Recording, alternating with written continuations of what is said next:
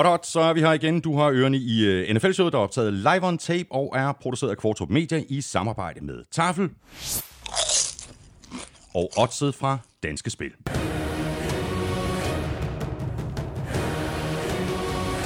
Du finder os øh, de sædvanlige steder, plus i den nye abonnements-app Podimo, og så selvfølgelig på Danmarks bedste og største fodboldsite gulklud.dk og på nflshow.dk, hvor du også har muligheden for at støtte os med et øh, valgfrit beløb, hver gang vi uploader en ny episode, ved at trykke på linket til tier.dk. I sidste uge der var der 350, der støttede os, nu er vi oppe på 359. Tusind tak til hver af en af jer, siger vi. Elming, som du kan følge på Twitter på snablag Elming, og mig selv, som du kan følge på snablag Thomas Kvartrup.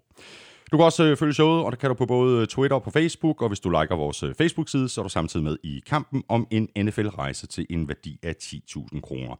I dag der går vi kampen igennem fra uge 7. Derudover kan du blandt andet se frem til det quiz fra Armstrong, Crazy Stats fra Willumsen, Spiltip fra Elming, Otze-quizzen og ugens spiller fra Tafel. Tak fordi du downloader og lytter og bruger lidt af din tid sammen med os. Tak for de seneste fornemme anmeldelser i iTunes. Jeg hedder Thomas Kvartrup, og her kommer min medvært. Var det ikke dejligt, Claus Elving? Du er så sød. Var, var det ikke Tak. dejligt? Jeg, jeg havde også for, sagt til mig selv, hvis du ikke spiller den i dag, Så bliver du sur. så kommer det aldrig til at ske jo. Nej, fordi de, nu begynder de at se overbevisende ud, også på angrebet. altså at smide 42 point på tavlen mod det her Lions-hold, som de gjorde i weekenden Vikings, det var, det var super flot. Og øh, det øh, betyder bare, at øh, vi glæder os til at høre det her på torsdag.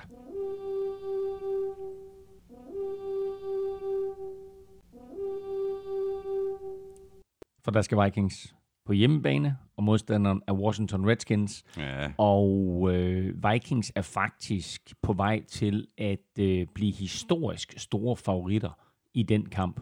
Øh, Men det tror du fanden. Oddsætterne i, øh, i Vegas og herhjemme for en sags skyld, det er sådan noget med, at de giver Vikings 17 point i forspring. Wow. Ja, ja, men altså, øh, det skal de som nok, øh, det skal de som nok holde, fordi Redskins, de har ikke særlig meget at, at skyde med, og, og Vikings, de ser bare ud til at blive, øh, blive bedre og bedre. Og, og grund til, at jeg lige øh, nævnte det her med, med angrebet, øh, noget som jeg også måske har tænkt, øh, at vi skulle tale om, når vi når til kampen. Altså, i mange år, der har Vikings jo haft et brandgodt forsvar. Og nu ser angrebet ud til at være kommet fuldstændig i omdrejninger, inklusiv Captain Kirk. Jamen, øh, som jeg skrev i mit, mit momentometer for tre uger siden, der svinede jeg Captain Kirk til, og så har han spillet tre historisk gode kampe. De tre kampe, han har sat sammen her, er der aldrig nogen quarterback i NFL's historie, der har sat sammen på så højt et niveau. Så det er altså den måde, man også kan bruge The Elming Curse på. det, det er stærkt. Ved du hvad, øh, det, har du, øh, det har du sat sammen, det har Vikings sat sammen. Øh, prøv lige at hive fat i sækken derovre og se, hvad jeg har sat sammen. Hey, du har simpelthen, har du, er det dig, der har sat posen sammen i dag her? Det, det er altid mig, der sætter posen sammen. Okay, godt. Ja, ja. Men øh, den første hånd, jeg stikker ned her, den trækker jo noget så dejligt op, som chili cheese rings. Det er en øh, NFL-sødklassiker. Sådan der. Skønt. Så kommer der super snack, sour cream and onion. Det er også en, en dejlig pose. Så kommer der, er der, hvor mange er der, der er to poser hernede. Jeg trækker den der op. Det er barbecue chips. Det er, det er Dem sådan, tror jeg faktisk aldrig, vi har haft før. har vi ikke det? Nej, det tror jeg faktisk Og det var sådan en klassiker. Alle, alle ja. chipsmærker har en barbecue chip. Ja, men præcis. Øh, men den sidste, den har vi i hvert fald ikke haft før. Okay. Det er en lille pose, kan jeg sige. Og den hedder Cheese og Chili Peanuts. Og okay. jeg, har- jeg har prøvet smagt, ikke den der pose, jeg har prøvet smagt en, en anden pose, den er væk. Øh, øh, de er gode, øh, de er ikke helt lige så gode som de andre, vi prøvede her for et par uger siden. Øh, de Chili der nuts. spicy, spicy chili, Spicy øh, chili men, nuts, ja. men altså, hvad er lige så godt øh, som dem? Altså, Jamen, de var også virkelig gode nok. Ja, men du siger, vi skal prøve de her. det synes jeg bestemt, godt. fordi de er Jamen, uh, ret gode. Ja. Ja. De er sygt gode.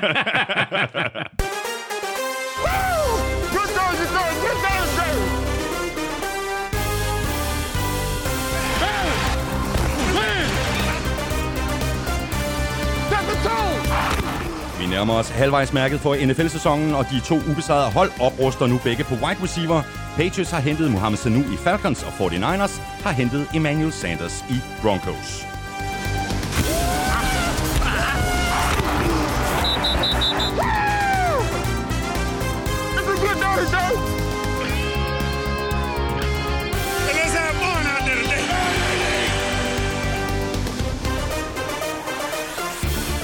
Rams og Cowboys fik brudt den onde cirkel og vandt begge i uge 7. Det gjorde Chiefs også, men Mogens blev skadet, og han er ude i flere uger.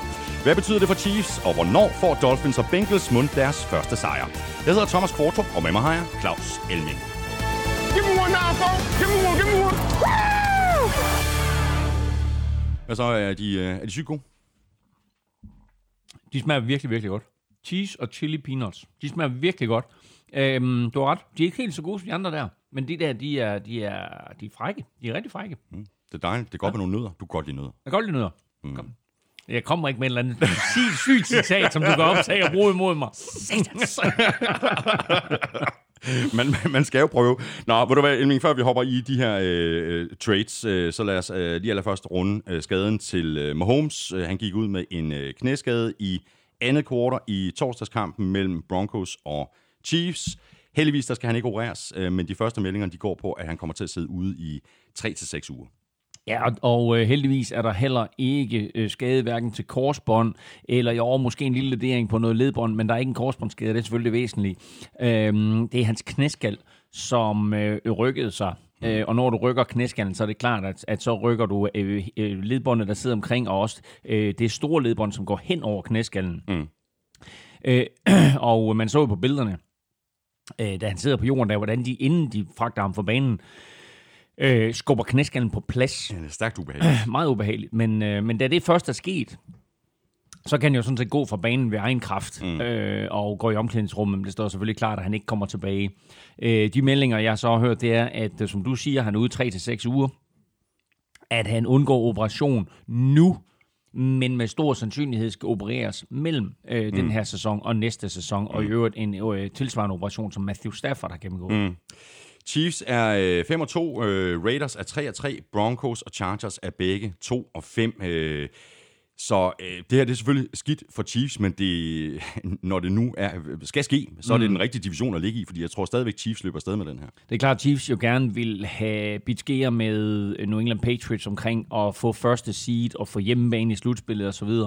Øh, nu her skal de bare fokusere på øh, at gå til den her situation, som New Orleans gik til den situation, at de var nødt til at sætte Teddy Bridgewater ind, og som mm. vi ligesom beskrev her i NFL-showet også, hvis de kan komme derfra med 50-50 ja. i de kampe, de spiller, ja.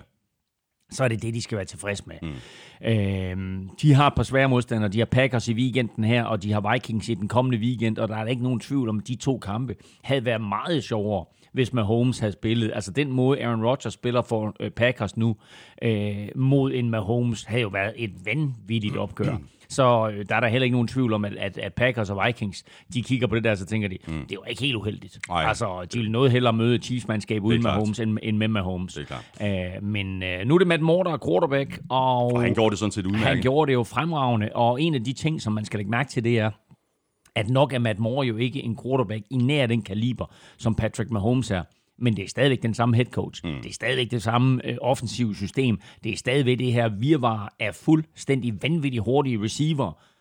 Og kan de løbe sig fri, så er Matt Moore dygtig nok til at finde dem. Ja. Og så fik vi øh, et par, et par store trades i går. Øh, Mohamed Sanu fra Falcons til Patriots, og Emmanuel Sanders fra Broncos til 49ers. Så lad os tage dem i den rækkefølge. Og en tredje faktisk også, Quandre Diggs. Også, også Fra ham, ja. Lions til Seahawks. Ja, øh, ham kan vi lige øh, vente lidt med, øh, fordi det her de er, det er de to store øh, trades. Øh, lad os tage dem i den rækkefølge, som de landede. Patriots giver Falcons et andet rundevalg i næste års draft for Sanu. Martin B. Vangsfeldt øh, skriver sådan her til os, what the fuck, øh, et øh, andet rundevalg, øh, det er efter min mening alt for billigt. Hvad siger I? øh, jeg synes umiddelbart, at det er sådan lidt halvpeberet faktisk. Jeg er enig. Jeg synes også, at det er dyrt for set fra Patriots side. Øh, jeg, faktisk vil jeg sige, at jeg tror, det er en god handel for begge parter. Øh, alle tre parter. Øhm, alle fire parter. så tænker du, hvad fanden den fjerde part? Den fjerde part, det er Tom Brady. øhm, fordi øh, der er ingen tvivl om, at det Patriots-mandskab, vi ser i øjeblikket, øh, er heldigt med, at de har et vanvittigt dygtigt forsvar. Bill Belichick, han har coachet det her forsvar op på helt uhørte højder. Og det angreb, vi ser fra Patriots, er et af de dårligste, vi har set i mange år. Øh, især fordi de på playmaker-pladserne, især på receiver-pladserne og tight end, slet ikke er på niveau med tidligere år. Mm. De har behov for et eller andet, der kan hjælpe dem, og der kommer Mohamed Sanu ind, både med en masse erfaring, med gode hænder, og så også med en kvalitet, som jeg lige synes, man skal lægge mærke til.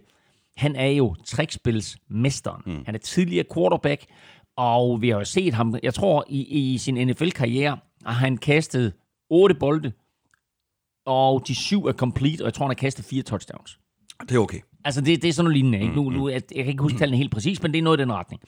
Øh, og nogle af de bolde, han har kastet, jeg husker især et touchdown til Julio Jones her for to-tre år siden, er på 50 yards i luften, og det ligger millimeter præcis ned i hænderne på Julio Jones. Så han kan noget, øh, Mohamed Sanu.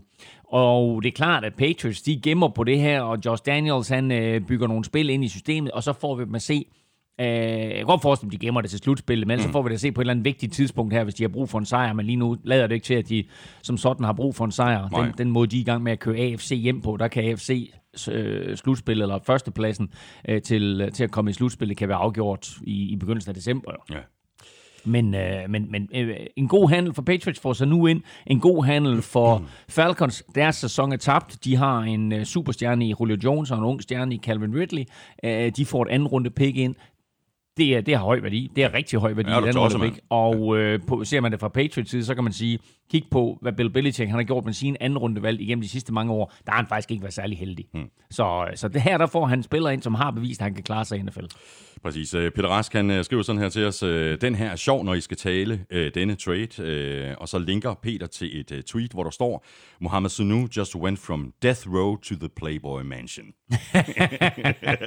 og, den er meget god. Og spørgsmålet er, om, om det ikke også nogenlunde er sådan, at Emmanuel Sanders har det lige nu. Han er nu i 49ers, der har givet Broncos et, et tredje og fjerde rundevalg, og til gengæld har 49ers så fået et femte øh, rundevalg øh, retur. Hvad, hvad siger du til den handel? Øh, jamen, øh, godt for Emmanuel Sanders, øh, godt for 49ers, og tydeligt, at øh, om ikke et brandudsalg, så er udsalget startet ja. øh, i Broncos. Øh, John Elway øh, har nok indset, at øh, det at hive Flacco ind ikke rigtig har hjulpet ham.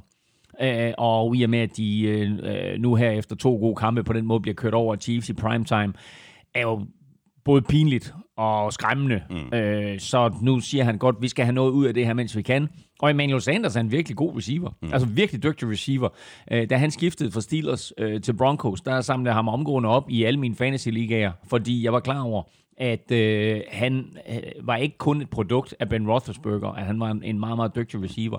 Nu kommer han til 49ers, og skal hjælpe det her unge 49ers receiver crew, fordi jeg tror, noget af det, som de har allermest behov for, det er en erfaren leder mm. i gruppen. Præcis.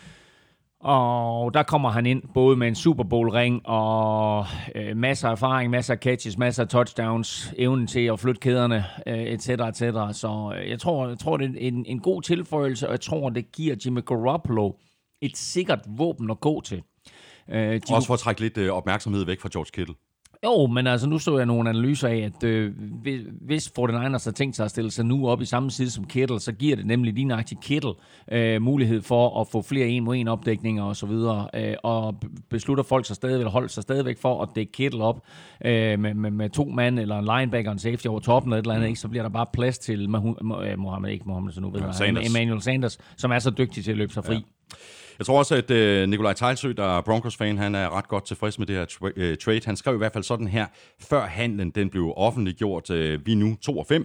Slutspillet virker urealistisk. Danmark skal bygge op igen og satse på de unge. Er det ikke nu her inden trade deadline, at Danmark skal se, hvad de kan få for aldrende spillere som Sanders, Wolf og endda Harris, så man kan få noget mere draftkapital ind og bygge noget nyt op omkring Chop og Company. Lidt det samme i virkeligheden, som gør sig gældende i Atlanta.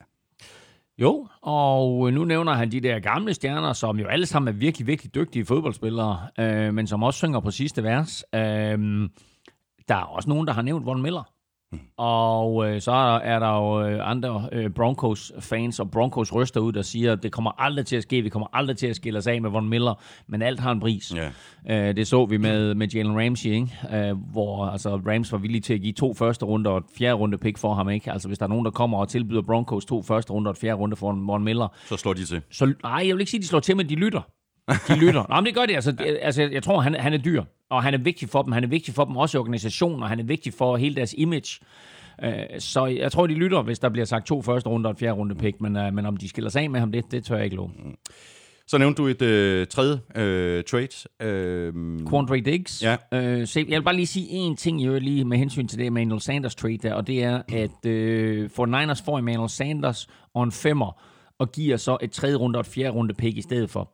Øh, og det er fint nok for Broncos at få et tredje runde og et fjerde runde pick, men man skal også bare lægge mærke til, at hvis 49ers nu, lad os bare sige, at de går hele vejen og kommer i Super Bowl, mm. som det ser ud nu, ikke? Mm.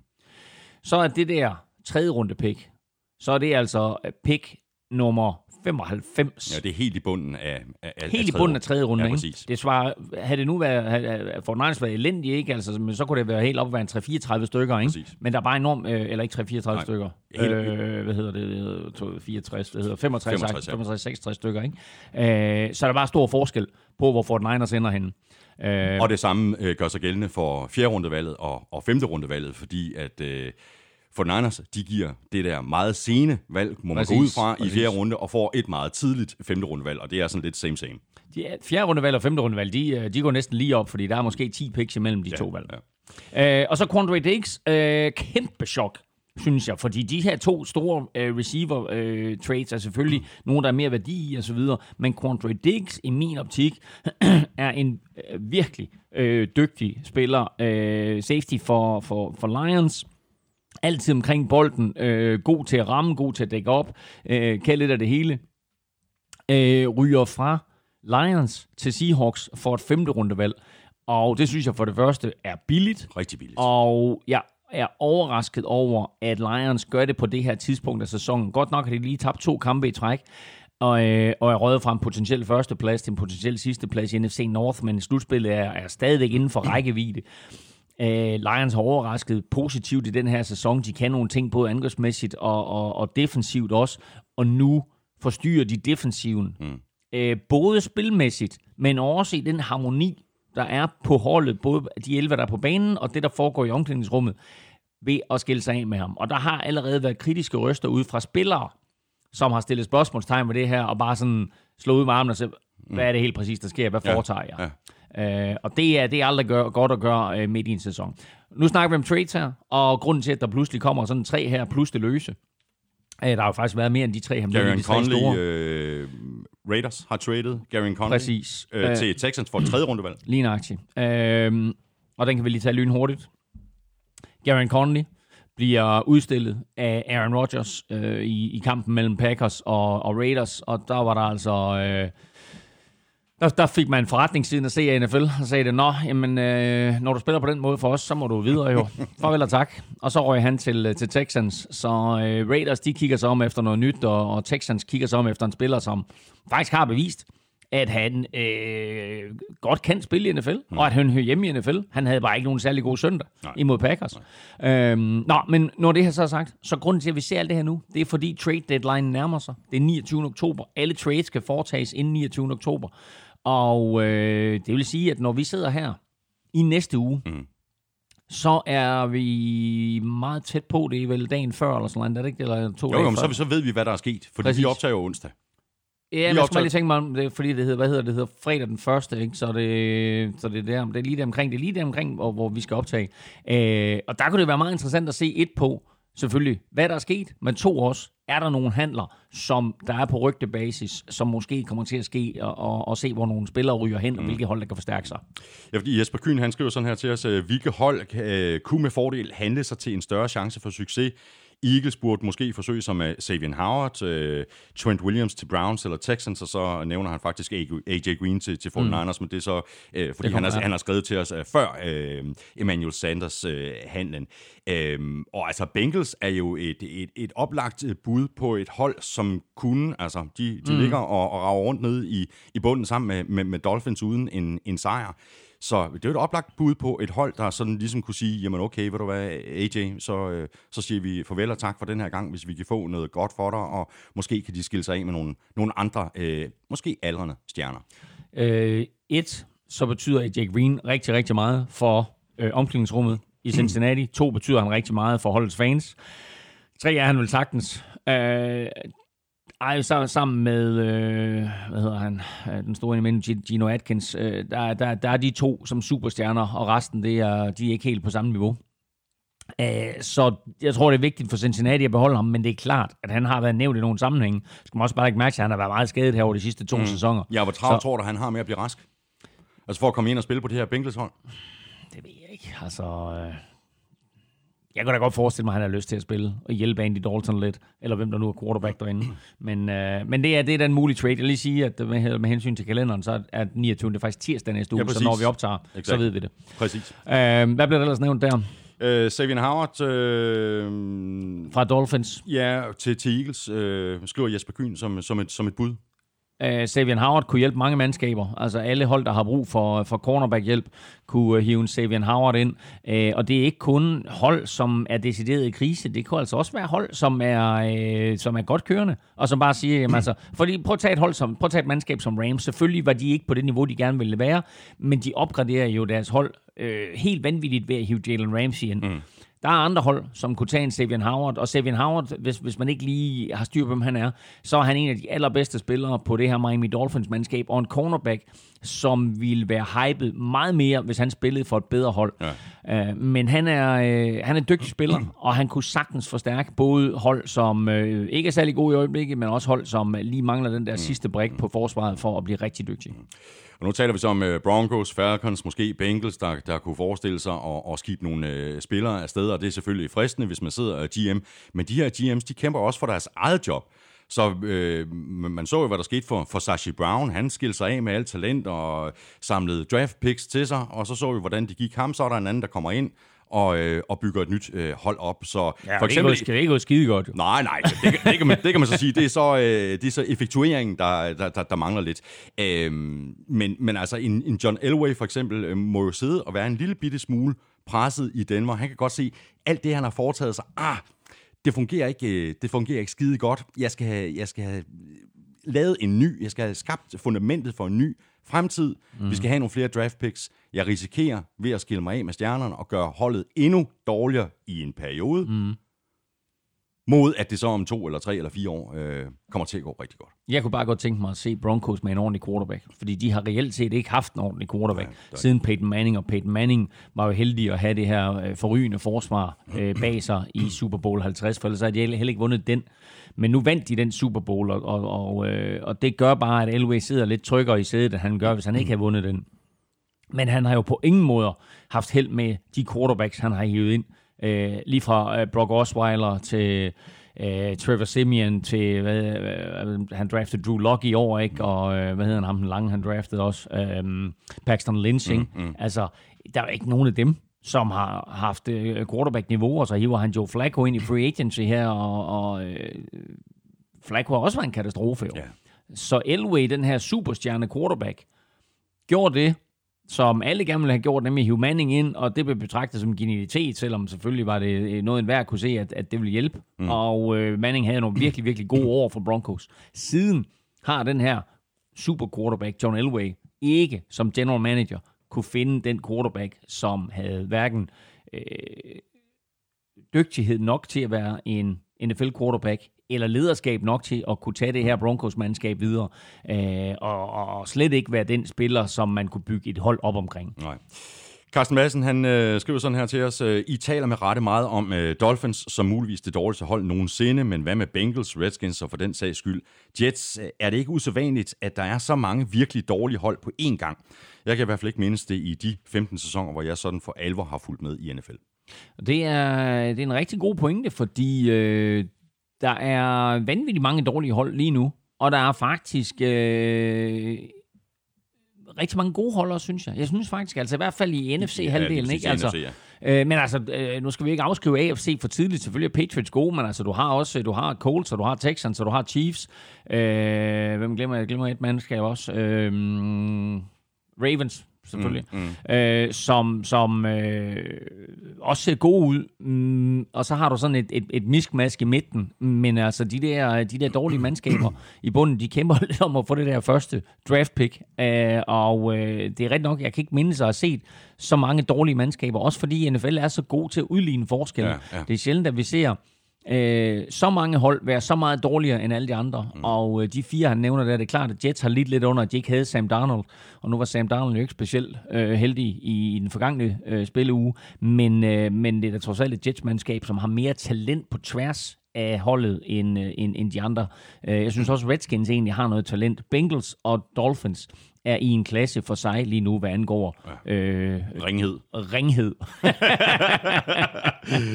så lad os lige nappe nogle andre spørgsmål, der handler om noget andet. Det er øh, Andreas Lundgaard, der, der skriver sådan her. Jeg har tænkt over, øh, hvorfor holdene så åbent melder ud, at de skifter quarterback. I sidste uge var Titans allerede mange dage før kampen helt åbne om, at Mariota skulle bænkes og erstattes af Tannehill.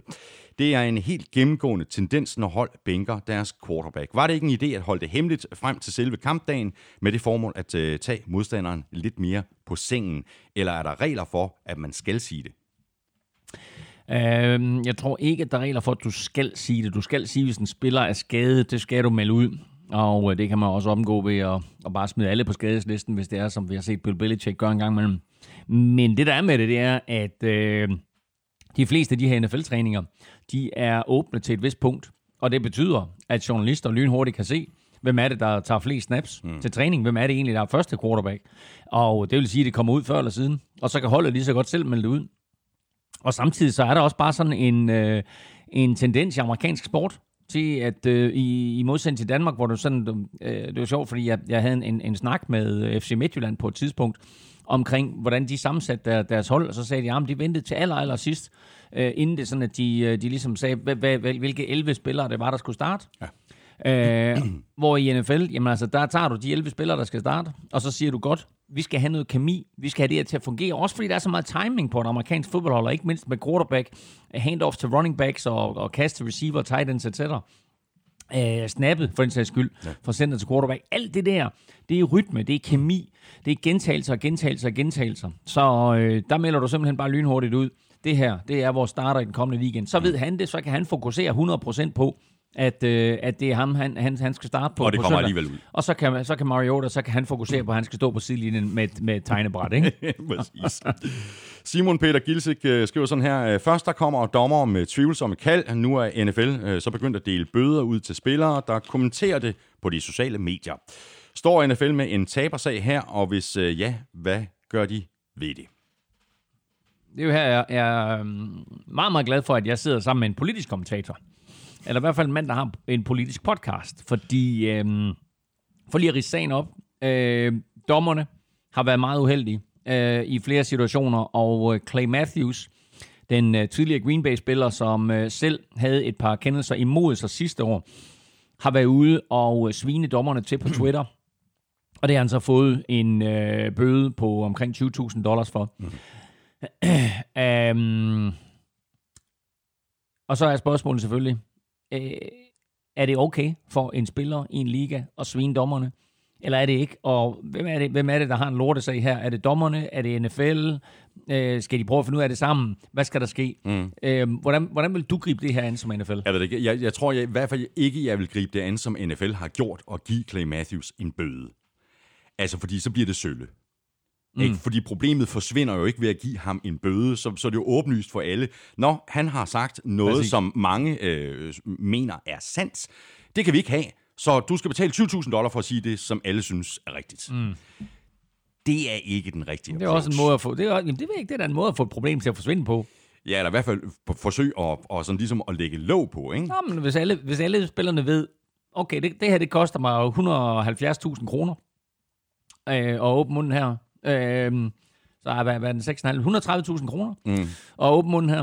Øh, det er fuldstændig rigtigt. Så er der sikkert nogen, der siger, det, det, det, det dropper jeg lige at tweet, tweet ja, om, selvom, ja. jeg, selvom jeg har lyst til det. Det, det behøver ikke. Men problemet forsvinder jo ikke. Og det ved NFL jo godt. De ved jo godt, at de har et problem. Jo, men, men NFL er også en propagandamaskine. Ja, det skal det, jeg lige love for. Jamen, det skal man ikke tage fejl af. Nej, nej. NFL er propaganda, ikke? Altså, du kan kalde det markedsføring, eller du kan kalde det propaganda. Den mm. måde, som NFL de kører sine sager på, der er det to sider af samme ting. Mm. Og propagandaen består jo ikke kun i at få et budskab ud, det består også i at få nogle budskaber væk. Og budskaberne omkring, at dommerne de er elendige, og spillerne synes, at dommerne de er elendige, de kommer i hvert fald væk, hvis det er sådan, at man skal betale 130.000 for at sige sin mening. ja, ja, men rigtigt. Men de, skal, men de skal have gjort noget ved det, ikke? Øh, Jo, og det, altså, det, det starter med, at dommerne bare er bedre. Ja, præcis. Altså, det, så nemt er det jo. Ja, præcis. Nå, du hvad, Claus, skal vi lige runde øh, landskampen på øh, Gentofte Stadion øh, i, i lørdags? Ja. Øh, så kan vi tale om noget positivt, mm. fordi øh, Danmark vandt øh, nemlig over Holland med 22-19. Ja, og det blev øh, lidt mere spændende, end det burde have været. Øh, jeg tror, alle gik ind til den kamp med en forvisning om, at øh, vi skulle lamme til Holland. Men øh, hollænderne viste sig øh, dygtigere end øh, forudset, og så var vi også så uheldige, at vi mistede vores øh, virkelig, virkelig dygtige danske quarterback, Alexander Kronborg, undervejs. Øh, den her quarterback, jeg har talt om på gange op for Aalborg. Og... Øh, og det betød bare, at, at det danske angrebsspil i anden halvleg led meget. Men øh, vi var heldige at trække en 22-19 sejr øh, op af posen, og øh, det var vigtigt af flere årsager selvfølgelig, fordi det var, det var en kvalkamp i EM-sammenhæng, og så også fordi, at det var Lars Carlsens 25-års jubilæum i spidsen for danske landshold. Og øh, i 1994, der var jeg landstræner for det danske ungdomslandshold, og Lars Carlsen var min offensiv koordinator. Og han overtog efter dig. Og der overtog han efter mig. Øh, vi spillede jo et selv samme sted på Gentofte Stadion imod Norge og besejrede Norge i den kamp. Øh, og øh, det var min sidste kamp i spidsen for holdet. Og så overtog Lars på det tidspunkt, og på det tidspunkt var der kun et ungdomslandshold. Og fantastisk arbejde, han har lagt. Jamen nu er, der et, nu er der et landshold, der er et ungdomslandshold. Øh, Vi har haft tre spillere inde omkring NFL. Vores A-landshold er i, i A-gruppen, dengang var vi i C-gruppen. Vores flaglandshold klarer sig Det var godt. dengang, det var dengang du Øhm, spillede. Ja, præcis. øh, hvad hedder det? Så, så altså 25 år, hvoraf mange af årene har været fuldstændig på frivillig basis, er uh, imponerende. Ja, ja. Altså det er et halvt liv, som Lars han har smidt efter Hat, det der. Hatten af. Så hatten af for Lars og hatten af for dansk-amerikansk fodbold. Det her, det var, det var flot, og det var et flot arrangement derovre, og der var fyldt til randen på Gentofte Stadion, så det var også fedt at se, at der bliver bakket op på tilskuerrækkerne. Vores gode ven øh, Jesper Lindstrøm øh, skriver til os, at hvis I nævner Danmarks sejr over Holland, det, så det, mm. det vi har gjort, øh, så bør MVP også nævnes Lasse fucking Lykke, en spiller. har set ham dominere løbespillet flere, øh, i flere kampe for Tigers, og han gør det igen i dag for landsholdet. Mm. Wow, han er god. Lasse Lykke havde en virkelig god kamp, og jeg var med i øh, MVP-komiteen til at udvælge MVP's for de to mandskaber. Og øh, Holland havde en linebacker, som var her, der og alle vegne, øh, både på forsvar og på special teams. Og så havde Danmark Lasse Lykke, fordi da vi havde allermest behov for det, så var, var det ham, øh, der tog til eten. Og øh, en af grundene til, at, øh, at vi valgte Lasse, det var fordi, han løb bolden stenhårdt.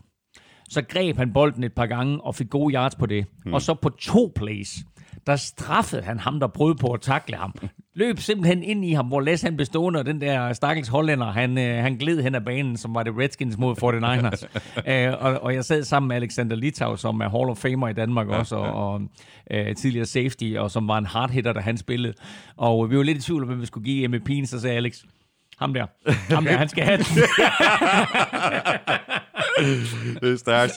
Ved du hvad, jamen, og nu, nu nævnte du lige det her med, øh, hvilke spillere, der har været omkring øh, NFL og så videre. Spørgsmålet er, om der er nogle nye talenter, øh, for eksempel på landsholdet, der, der kunne tænkes at have en, en chance for at, ja, måske ikke lige i første omgang komme til NFL, men øh, måske komme over og spille øh, noget college football, og så tage det første skridt i retning af NFL.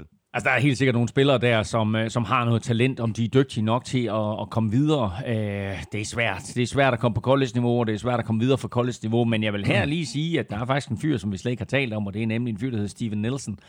Jeg nu kalder ham Nelson, fordi han er i USA, ikke? men han hedder Steven Nielsen, som øh, befinder sig øh, i USA lige nu, og er på college-niveau, og faktisk øh, er en øh, potentiel kandidat til at gå i draften til næste år, og spiller også offensive lineman, så vi har haft lidt held med de der offensive linemen her i, mm. i de sidste øh, 4-5 år. Så øh, vi følger ham tæt. Endnu, Øh, endnu en spiller, vi skal krydse for. Ja, helt sikkert. Og øh, jeg synes, at øh, vi skal lige gøre en indsats ud af at finde ud af helt præcis, hvordan det går med ham, og så måske lige øh, kunne øh, bringe lidt yderligere øh, nyheder om ham i, i de kommende podcasts, og også selvfølgelig følge ham op til den kommende NFL-draft. Det gør vi. Vi skal have quizzen! Åh, oh, Det er tid til quiz, quiz, quiz, quiz, quiz. det er tid til cheese, cheese, cheese, cheese og chili peanuts. jeg skal også lige... Øh, De er gode. Jeg skal, Nej, nej, nej, du får ikke bare. Okay. du mener, jeg har spist en ene pose? Det er min det der. mm. Mm. Sorry. Også pinligt. Mm. Godt. Her er min quiz til dig. ja. Andy Reid, ja. head coach for Kansas City Chiefs, mm. fik sin sejr nummer 200 i torsdags med sejren over Broncos. Ja. Dermed kommer han op på siden af Marty Schottenheimer, der også har 200. Men fem mand ligger over Schottenheimer Uh, og Andy. Reid. Hvem Okay. er det? Der er selvfølgelig et par klassiske Ja, ja, ja. legender på Ja, ja, trænerstaben. Og så, der, så vil jeg bare lige hjælpe dig lidt og sige, at der er to historiske trænernavne også, som er blevet meget nævnt, især i år. Ja, okay. Ja, men det er godt nok. Øhm, jeg tror, øh, fem siger du, der ligger over. Ja, Og Jeg tror, jeg kan nogle af dem, men øh, jeg bliver nødt til lige at... Can't do it. for en sikkerheds skyld. Ja, lige, lige præcis. Med livrem og seler. Og så fordi det er lidt af en, en tradition. Nå. Ved du hvad, du skal ikke øh, snydes for øh, Amstrup's øh, digtquiz. Der er faktisk ikke så meget øh, digt over den i dag. Øh, Nå. Men der er der en, en forklaring på. Øh, den kommer her. Ja. Claus, hvad mener du egentlig selv om dine spiltips til oddset? De er sygt gode. Og hvad mener du om de trænere, der ikke bare tager de nemme point? De er sygt gode. Claus, hvordan kan det være, at du sover med sengetøj fra Green Bay Packers? De er sygt gode. Claus, vil du egentlig hellere være Patriots-fan? Can't do it. Det er hans bedste ever. Nå, men her kommer spørgsmålet. Der er nemlig også et spørgsmål. Okay, okay. Patriots har kun tilladt 48 point i syv kampe. De er dermed på vej til kun at tillade 109 point i 16 kampe, altså hvis det mm, fortsætter ja. på den her måde. Ikke? Men hvem har rekorden for færrest tilladte point i en 16-kamps sæson? okay. Ah, det har du også et godt bud på, har du ikke?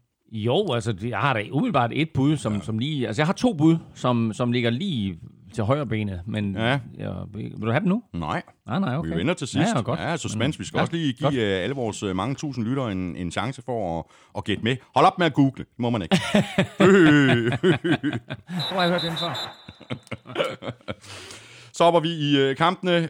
Vi ligger ud med uh, torsdagskampen, som Chiefs vandt på udebane over Broncos med 30-6, og det på trods af, at Mahomes, altså som vi også talte om indledningsvis, gik ud med en knæskade i andet kvartal. Og de der Broncos øh, og deres angreb og deres øh, offensive linje, de er ikke, øh, de er ikke særlig gode. På øh, direkte opfordring fra Carsten Banke Jørgensen, der er hardcore Broncos-fan, så har han bedt mig om at trykke på den her. We just got our ass totally kicked. We couldn't do diddly poo offensively. We couldn't make a first down. We couldn't run the ball. We didn't try to run the ball. We couldn't complete a pass. We sucked. Det er faktisk ikke løgn. Det er ikke løgn. Øhm, og det vilde det hele, det er, at de jo kørte ned ad banen og scorede på deres allerførste angrebsserie, øh, bragte sig foran 6-0. Og så tabte de ellers resten af kampen 30-0 derfra. Og så kan jeg jo endnu en gang komme med en tirade omkring at tage de point, der ligger. Mm, der er faktisk et spørgsmål Ah! fra øh, George W. Chubby, som han kalder sig selv på, på, på Twitter. Jeg tror ikke, at han hedder det, men det kan selvfølgelig godt være. Han skriver sådan her, jeg håber, I har tid til at vende den two-point conversion, som Denver forsøgte efter deres første touchdown. Jeg har kun set highlights, men det virker helt sort så tidligt i kampen. Og jeg er fuldstændig enig, og det der sker, det er, at øh, på, øh, de, de sparker et ekstra point, og det ekstra point sender op, bliver sendt op mellem stingerne. Det vil sige, at det ekstra point, det er godt. Men Chiefs er gået offside, og dermed så har Broncos valget. Øh, vil I have øh, 5 yard straf på øh, kickoff return, øh, altså spark fra 30 linjen i stedet for, eller spark fra 40 linjen i stedet for 35 linjen, eller øh, vil I øh, forsøge det her øh, en gang mere, men gøre det fra 1 linjen altså man får halvdelen af distancen ind til mållinjen, og så øh, gå efter en 2-point conversion fra 1 linjen Og det vælger Broncos så, for de siger, Nå, vi er da ligeglade med et point, vi vil hellere have to. Og så ender det selvfølgelig med, at de bliver stoppet, Chiefs stopper dem, og så kommer de derfra med 6 point, i stedet for 7 point, som de egentlig havde. Og det hader jeg mere end noget andet. Jeg hader, når du går derfra, du ved, hvis du har forsøgt at gå efter den på fjerde down, i stedet for at sparke et field goal. Men der har du trods alt ikke fået nogen point på tavlen. Her, der har du et point på tavlen, som du tager af tavlen igen, og så går efter to point. Elmin, dit blodtryk. Har du ikke noget stærkere end det her fucking 10? Det har jeg faktisk. Nej, der Ja, bliver... nej, men det er, også, det er, jo, helt, det er jo helt sort. Øh, og, og, og hvilken forskel skulle det have gjort, om de så havde fået de der to point? Havde de så sat uh, Chiefs på banen? Var det det, som de, de regnede med? Ja, altså, øh, udfordringen er jo på det her tidspunkt, der er Mahomes selvfølgelig ikke gået ud. Og du ved, at du skal score mange point for at slå Mahomes. Uh, vi har set Ravens gå ud og, og, og forsøge nogle ting og, og gå efter to point, og lægge lige mærke til, at Ravens de brændte tre two-point conversions imod Chiefs. Så det kan godt være, at du kan få bolden i endzone, men når du kommer derned, altså så uanset om de har Chris Jones eller ej, så er de stadigvæk skarpe i de her two-point conversion situationer, også selvom du snapper bolden fra 1 linjen mm. Så øh, det her, det er sådan noget, det irriterer mig grænseløst. Ja. Vi har talt om, øh, vi har talt med Holmes, og vi har også lige øh, øh, rundet øh, Matt Moore. Øh, han gjorde det fint. Hvad nu, hvis Matt Moore han også går hen og bliver skadet? De har faktisk ikke rigtig noget. Jo, de har en Carl Shermer, der, der, der sidder på mm. deres uh, practice squad, ikke? Så er de på røven. Ja, altså nu, nu ved jeg ikke, hvad de gør til den her kamp, hvem det er sådan, at de hiver op eller hiver ind, men, øh, men det er klart, at de, de finder en backup quarterback til Matt Moore til den kommende weekend. øh, men altså, nu skal man ikke male fanden på væggen. Øh, Mahomes øh, bliver skadet på et sneak, øh, som i øvrigt er på en fjerde down, øh, som hvis vi skal til at snakke om noget, der irriterer mig. uh, men, uh, men Matt Moore kommer ind og, og gør det jo sådan set fint. Og kan de beskytte ham, og kan han beskytte sig selv, så skulle der ikke være uh, bekymring for, at det sådan, at, at han nødvendigvis går hen og bliver skadet. Selvfølgelig er det en voldsom sport, og selvfølgelig er risikoen der altid for, at man bliver skadet. Men altså, lad os nu håbe, at, at uh, han forbliver oprejst og ikke, ja. uh, ikke, ikke kommer til skade. Så har de en quarterback, som er fint nok. Mm. Han har jo masser af startererfaring som sådan, ikke? Mm. Altså har spillet for flere forskellige klubber og startet for, for flere forskellige klubber. Og gjorde det som sagt rigtig fint, da han kom ind. Ja, ja, altså han var der i... Ført han Dolphins til slutspillet, eller missede de lige nøjagtigt slutspillet for et par år siden med ham som quarterback. Jeg tror faktisk, han førte dem til slutspillet. Mm. Så øh, han, øh, han, han er okay, og øh, man må bare sige, altså med Tyreek Hill tilbage, med Nicole Hartman, med øh, Shady McCoy, med flere, mm. øh, så er det her et angreb, der er fyldt med playmakers, ja, det det. og det, det gør det bare nemmere for Matt Moore at træne i den situation. Og Chiefs, de er 5-2. De spiller hjemme mod øh, Packers, øh, og det gør de i den øh, sene kamp søndag. Broncos, de er 2-5, og de skal til Indianapolis og spille mod Colts. Videre til Bills, der var bagud med 14-9 til Dolphins ved pausen. Har derfra. Men så satte Bills 22 øh, øh, point på tavlen i fjerde kvartal og endte med at vinde kampen med 31-21. Og lidt, øh, lidt mystisk, at det skulle tage så lang tid, sådan for alvor for skovlen under Dolphins. Ja, men nu ser du, de jo bagud med 14-9. Det kunne have været endnu værre, fordi Dolphins stod faktisk på 2 linjen på deres allerførste drive i tredje kvartal. Kørte et langt, langt drive af, kommer ned på 2 linjen konverterer faktisk en fjerde down undervejs, så vil sige, de, altså ganske, jeg tror, de konverterer ned på omkring 5 linjen eller sådan noget, mm. hvor de så løber ind og får en første down på omkring 2 linjen linjen. Og der var jeg også ved at blive harm. Men øh, de, fik, de fik så den her øh, første down. Og så på plæde efter. De har lige fået første down på en fjerde down, og de står på linjen og de banker på, og de kan bringe sig foran 21-9. Mm. Dolphins kan bringe sig foran 21-9 imod Bills. og så kommer Jordan Phillips, den tidligere Dolphins-spiller i øvrigt, og laver et kæmpe sack på... Øh, på, øh, hvad hedder han, øh, Ryan Fitzpatrick, øh, som fumbler, men selv får fat i bolden, men det betyder bare, at det her det bliver altså et sack på omkring 10 yards. Øh, og så står de der med, med anden down og goal fra øh, 12, 12 yard linjen til et eller andet, øh, og så kaster Fitzpatrick en interception. Går efter en out. Tredavious White laver den første af sine to kæmpe spil her i anden halvleg. Øh, cornerbacken, som jeg også havde på mit kvartvejshold, bliver bare ved med at imponere. Mm og han laver en fantastisk flot interception øh, nede i højre hjørne af endzonen, og øh, derfra vinder det hele jo på hovedet. Øh, den interception gav momentum tilbage til Bills, og forsvaret, som ikke har set særlig godt ud i første halvleg, øh, fik lige pludselig det der, man kalder swagger, mm. og blev fuldstændig umuligt at tale med, som de har været i hele sæsonen mere eller mindre. I første halvleg, der pisse Ryan Fitzpatrick lidt på dem. Mm. Øh, men i anden halvleg, der, der mm. var det altså dem, der, der ligesom øh, satte tempoet for kampen. Og så reducerede Dolphins jo rent faktisk øh, til øh, 24-21 med øh, lige knap øh, to minutter mm. øh, tilbage på, på klokken, klokken, og så forsøger de sig så med et, øh, et onside kick. Det går så ikke øh, så godt, fordi der ryger et touchdown i den modsatte retning. Og det er et meget, meget sjældent touchdown. Jeg kan kun minde sig at have set det en gang før. Øh, onside kick, bliver sparket. Micah Hyde griber bolden og slår nærmest en pirouette om sig selv, inden han lander og løber lige forbi hele øh, det her fremadstormende Dolphins-mandskab, og så er der ikke nogen i nærheden af ham, og det bliver selvfølgelig et meget kort øh, kick-off return touchdown, fordi de jo kun er sparket omkring 10 yards, så det er jo kun omkring 45-47 yards eller sådan noget. Mm, mm. Men gå lige ind på gulkløb.dk og se playet, for vi har lagt det op, og det er mega fedt. Ja, han laver sådan lige en pirouette, det er sådan i en bevægelse, og så... Ja, det er, så, og det er, ja, det er, rigtig, altså, rigtig det hører til sjældenhederne. Ja, det gør. Ved du hvad, øh, Claus, øh, bare lige en enkelt kommentar i forhold til øh, Fitzpatrick, øh, og at han nu øh, starter over, øh, over Rosen. Øh, jeg, jeg, jeg er helt med på, at øh, Fitzpatrick giver Dolphins en bedre chance, end Rosen gør.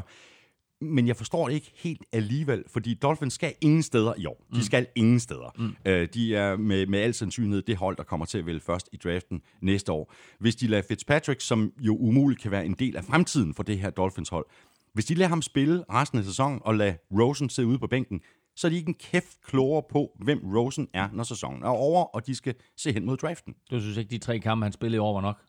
Nej, det synes jeg faktisk ikke. Det synes jeg. Giv ham nu hele sæsonen. Nej, ved du hvad? Øh, jeg kan egentlig godt forstå den her beslutning. Du tager... Okay, det kan godt være, at Dolphins de, de stiler direkte mod at få det der første pick i draften til næste år.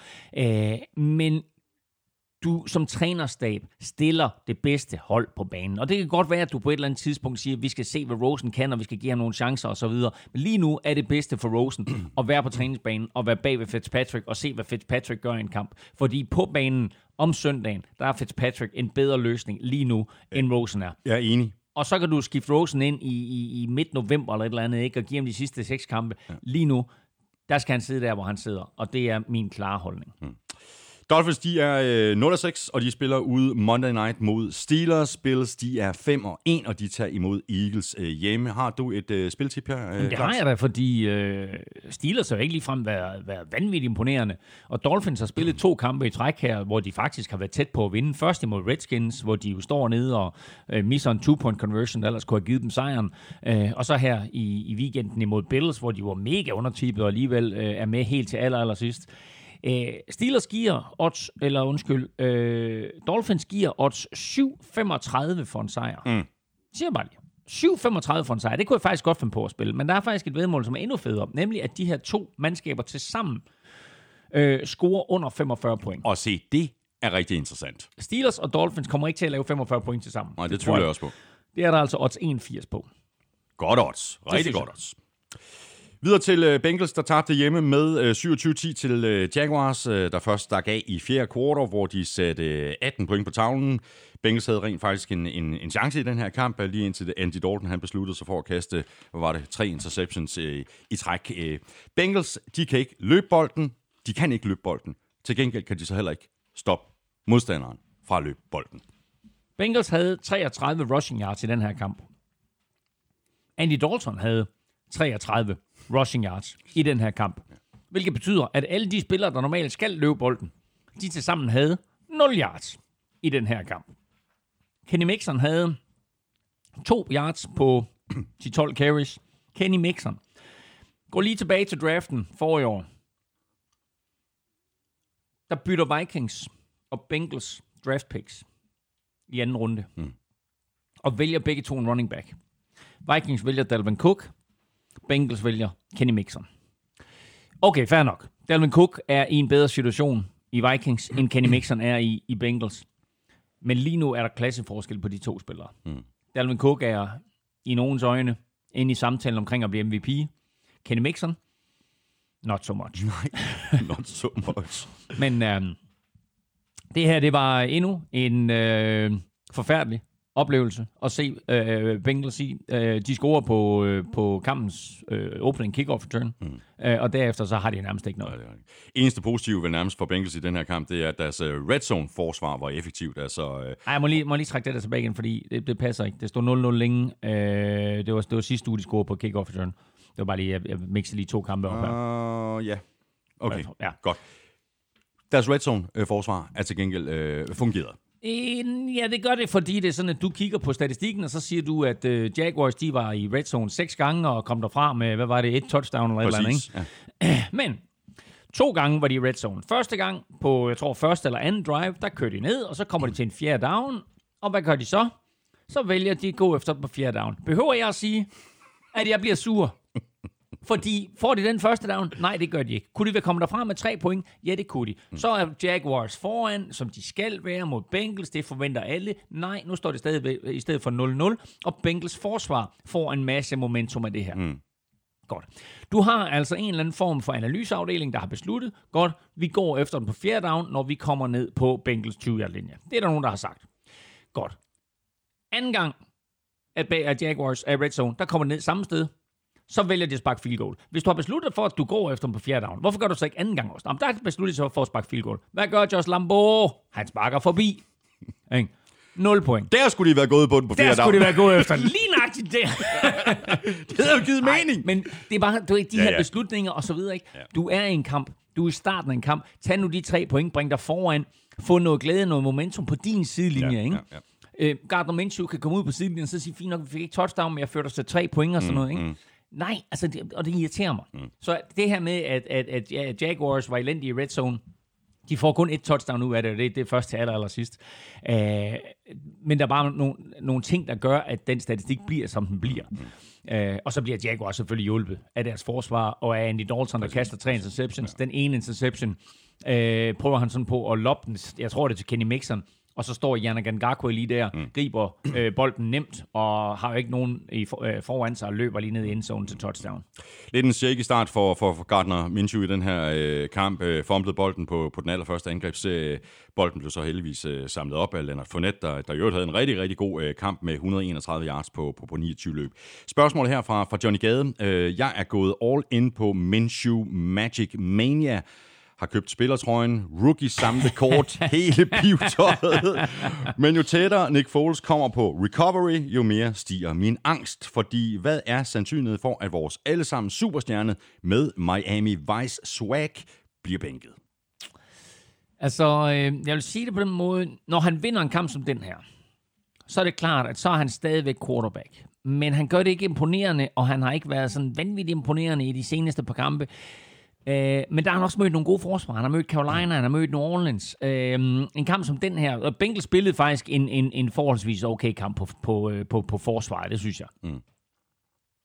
Men han skal være lidt skarpere i en kamp som den her. Jeg tror, der bliver ramaskrig, hvis han bliver bænket, og Nick Foles også. kommer tilbage. Og Nick. Foles skal være virkelig, virkelig god, hvis han ikke øh, skal ryge i en situation, hvor folk de råber og skriger halvvejs igennem en kamp på, at Minshew han skal ind på banen.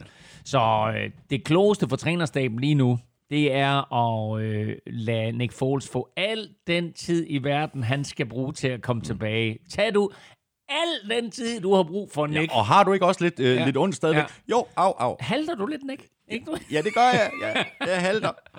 Så øh, lige nu der er Gardner Minshew quarterback dernede, men altså øh, det vigtigste for ham, det er at vinde kampe. Mm. Og det har ikke, altså du ved, han er en fantastisk karakter, men han skal vinde sine fodboldkampe. Mm. Det er forskellen på, om han starter eller ikke gør. Ja. Jaguars, de er 3 og 4. De spiller hjemme mod Jets. Bengals, de er 0 og 7, og de skal til øh, London og spille mod Rams, øh, der har hjemmebanen. Sådan officielt. Videre til øh, 49ers, der slog øh, Redskins på udebane med 9-0, efter der stod 0-0 ved pausen. Øh, det var godt nok øh, en våd omgang. Øh, til gengæld, der gik det rigtig, rigtig hurtigt. Det var en meget, meget hurtigt overstået øh, kamp, det her. Tre field goals af Robbie Gold i anden halvleg var, hvad det kunne blive til rent scoringsmæssigt øh, i en mærkelig kamp, der var, selvfølgelig var kraftigt, kraftigt påvirket af, at det stod ned i stænger. Og underligt nok, der betød det faktisk ikke en masse turnovers. Det tænkte jeg med det samme, da jeg, da jeg, da jeg så det være. Nu kommer de simpelthen til at, at fumble i, i øst og vest. Men der var kun en enkelt fumble fra øh, Adrian Peterson, og en enkelt interception kastet af Garoppolo. ja. Og øh, det her, det var en sjov kamp at se på, hvis man kan lide den slags fodbold. Det var, øh, der var ikke rigtig nogen, der kunne noget. Folk kunne ikke stå fast. Folk gled, altså. Øh, der, var, der var nogle plays, både, øh, både øh, midt under playet, men også efter playet, hvor folk de bare sådan kom glidende igennem tv-billedet, hvor man bare tænkte, hvad sker der der? Du ved, altså, det var bare sådan, du ved, aquaplaning hen, altså det var helt fantastisk at se på. Øh, og sådan nogle kampe her kan være meget, meget svære at spille, og meget, meget svære at vinde, især når man har favoritværdigheden. Men det er nogle gange det, der adskiller de dygtige hold fra de rigtig dygtige hold, det er, at de finder en måde at vinde på, og det gjorde 49ers. Mm. Øh, så øh, der var ikke nogen af de her to mandskaber, der kunne score et touchdown, men øh, det blev til øh, fire field goal forsøg, hvoraf Robbie Gold satte de tre, og så vandt 49ers 9-0. Mm. Øh, og øh, Redskins havde faktisk også et uh, field goal forsøg. Så der var, der Nå, var der, faktisk, nå, der fem, var faktisk ah, men nu, ja. mente at han ja. havde fire Ja. og, og brændte det første, men scorede så på sine næste tre. Uh, så det her, det var en, uh, det var en kamp, som 49ers skulle vinde, og øh, øh, naturen var ikke med dem, men, øh, men de formåede alligevel at trække sig sejrsrigt ud. Og så øh, Carl Shanahan, han fik så sin hævn over Redskins og Dan Snyder og GM Bruce, øh, Bruce Allen, øh, efter han blev- fyret, øh, mm. sammen med Mike, altså sin far, tilbage mm. i, i 2013. Jeg ved ikke, om du så det der klip fra den der pressekonference op til den her kamp, hvor han bliver spurgt af en journalist, Nå, men hvad var så det bedste ved at, ved at være i, i Washington, uh, som, um, coaching with my dad? Uh, what was the worst part? Everything else. Uh, nej, det så jeg så var ikke. der også lagt i kakkeloven, Au, au, ikke? au, au, ja, godt. ja. Han gav jo et, uh, Kyle gav Mike Shanahan, altså farmand, uh, the game ball efter, uh, efter Præcis. kampen. Ja.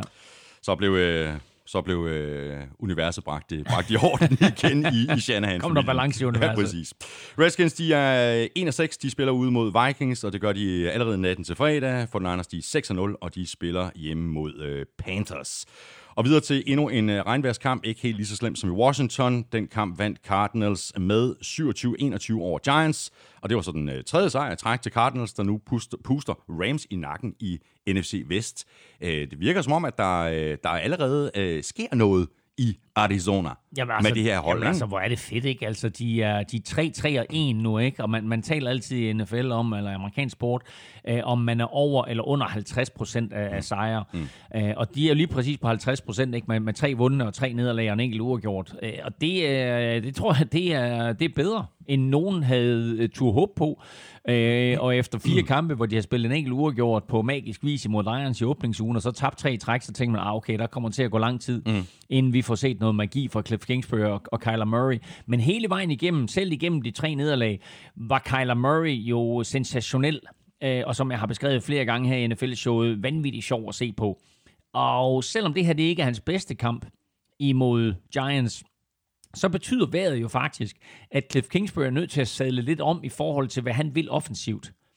Og da David Johnson så øh, udgår efter første serie, David Johnson var, var, var skadet i forvejen, kommer ind, øh, er inde på tre spil, har et enkelt carry, øh, og må bare sige, jeg kan ikke spille, så får Chase Edmonds chancen. Og den griber han. Og Chase Edmonds ikke bare griber chancen, men beviser, at han faktisk måske passer endnu bedre ind i det her Cliff Kingsbury-system, end David Johnson gør. Og det betyder faktisk også, at nu taler vi om trade deadline og 29. oktober og sådan noget. Mm. Uh, Cardinals har været ude og lede efter running backs her uh, siden i søndags. Uh, blandt andet er Jay Ajayi nævnt, og der er et par andre stykker, der er nævnt, som, som kan komme ind til en prøvetræning. Uh, men hvor efterlader det David Johnson?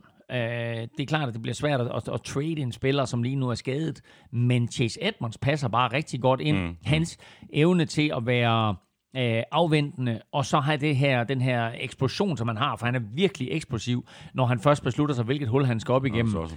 Øh, 27 gange løb han bolden for 126 yards og 3 touchdowns. og tre touchdowns, og ja. vi nominerede ham også ja. på den baggrund ja. til ugens spiller. Ikke? Jeg tror ikke, at David Johnson han ryger nogen steder, fordi så, så vidt jeg erindrer, så har han fået en, en ret stor kontrakt, og den skal den klub, øh, der, der så måtte trade sig til David Johnson, skal jo så overtage den kontrakt. Vi er helt enige, og det er også kun, øh, det er også kun øh, spekulationer fra min side, men jeg tænker bare på, altså, hvor vil David Johnson helst være? Vil han helst være på bænken bag ved Chase Edmonds? Mm. Fordi det er lige ved, det er det, det ender med. Øh, altså, de tre touchdowns, som Chase Edmonds han scorer her, de er alle sammen over 20 yards. Mm. Det svarer til, hvad David Johnson han har i sin karriere. I alle de år, han har spillet i Cardinals, der har han tre touchdowns. Løbet tre touchdowns, der er over 20 yards. Altså, det, det er bare lige for at sætte tingene lidt i perspektiv, ja, ikke? ja. Så øh, imponerende, hvad Chase Edmonds han præsterede i den her Ja, kamp. det må man sige. Altså. Patrick Peterson var tilbage øh, efter sin karantæne på, på seks kampe. Han fik et enkelt sack og var faktisk også tæt på, på at lave en interception. Ja, og han, han, var virkelig, altså, han var virkelig god, Patrick Peterson, og, og ligesom vi har set nogle af, af, af de her andre cornerbacks komme ind og omgående få indflydelse på, på deres nye hold, Jalen Ramsey og Marcus Peters, så er Patrick Peterson jo også tilbage. Han har set ud i seks kampe, så pludselig så får de altså en superstjerne tilført på forsvaret her. Ja. Og han havde impact omgående. Uh, virkelig store kampe af Patrick Peterson. Lad os lige vende snuden mod, mod Giants, og Daniel Jones han havde lidt svært ved at finde ind i, øh, i rytmen, så den tidlige kampen hjalp lidt i, i andet kvartal. Han fumblede så også to eller tre gange, tror jeg faktisk, øh, da Giants havde kæmpet sig tilbage, og kun var bagud med, med, med tre point. Mm. Det er sådan lidt op og ned for, for Daniel Jones, men, men det er jo også helt klassisk for en rookie quarterback. Jo, men øh, han, begår, han begår nogle fejl. Altså, og øh, alle de positive aspekter, der var ved Daniel Jones, efter at han kom ind og vandt sine to første kampe og lavede det her vanvids comeback, øh, det, de er lidt forsvundet. Og øh, folk er sådan lidt, uh, var, mm. var, det, var det for tidligt, og vil vi gerne have Eli tilbage, og så videre.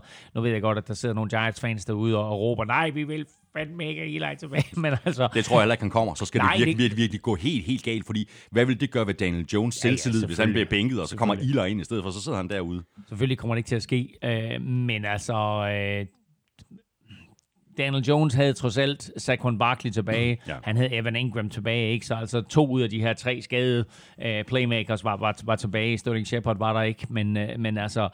Øh, og Saquon Barkley så der fint ud, men problemerne opstod, når Daniel Jones han skulle kaste. Ja. Hvad enten det var, at han blev stående i lommen for længe, eller at de kast, han leverede, var hasarderet og blev interceptet. Ikke? Han bliver sækket otte gange, øh, Daniel Jones, ikke? og der er de fire, det er Chandler Jones. Ja. Så en, en stor kamp af, af den her... Som vi også nominerede til. til Som vi også nomineret. Altså den her øh, outside linebacker skrå- skråstreg defensive end øh, Chandler Jones, som kom til Arizona fra New England, har jo bare været et monster, mm. siden han kom til, til Arizona. Ikke? Så altså øh, Chandler Jones og Patrick Peterson nu sammen på det her mandskab her, plus øh, hvad de har at løse, en Buda Baker og så videre.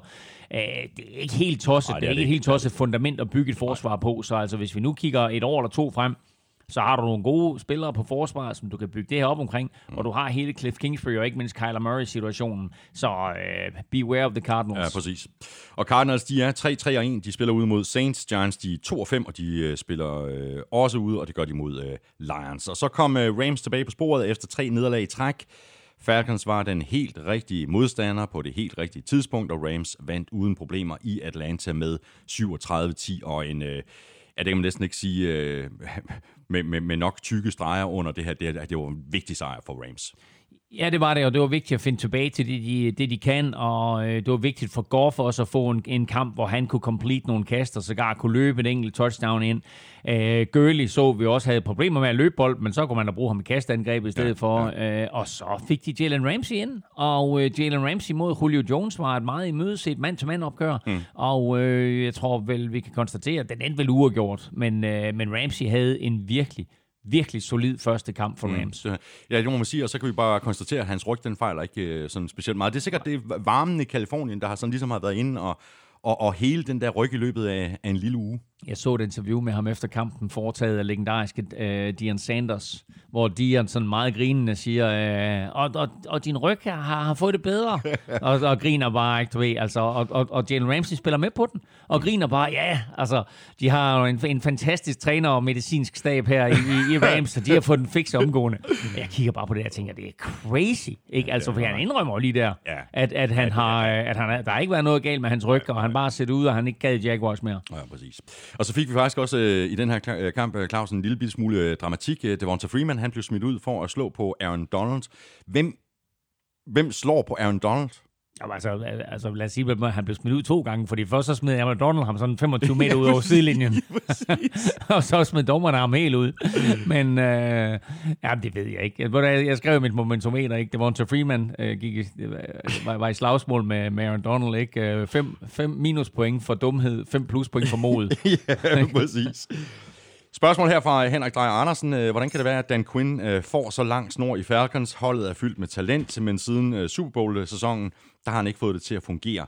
Øh, mangler Falcons øh, et bedre, øh, et bedre eller et alternativ til, til trænerposten? Personligt synes jeg, at en Mike McCarthy kunne være et oplagt valg. Ja, Mike McCarthy sidder derude og venter på at få en opringning. Øh, så øh, ingen tvivl om det. Nu må vi se, hvor lang tid... Øh, altså Arthur Blank Iron af Atlanta Falcons skulle jo nok have hævet stikket på, øh, på Dan Quinn øh, i sidste uge eller forrige uge. Så kunne du rent faktisk have fået en ny træner ind, der måske kunne have taget noget af det her talent og vundet nogle kampe. Mm. Nu her med det her nederlag, så er de 1 og 5, og sæsonen den er slut. Fem nederlag i træk. Fem nederlag i træk. Ja, sæsonen, sæsonen er slut for Falcons, ikke? Så øhm, øh, nu, nu, nu er det sgu for sent at fyre Dan Quinn, så nu lader du ham køre sæsonen færdig, og så fyrer du ham måske med en kamp eller to tilbage i, i, i december der, ikke? Men øh, jeg tror ikke, det kommer til at ske før da. Falcons, de er 1 og 6, de får besøg af Seahawks. Rams, de er 4 og 3, og de spiller hjemme mod Bengals, og det gør de i, øh, i London. Og så napper vi lige øh, Monday Night-kampen, øh, eller kamp og kamp er måske så meget sagt. Patriots, de ydmygede Jets på udebane 33-0. Patriots defense er godt, og Sam Darnold kastede den ene hjernedøde interception efter den anden, fire stykker i alt. Nå, nå, nå, nå. Og derudover forserede Patriots øh, to øh, fumbles. Og oh, hvad er det, der sker der?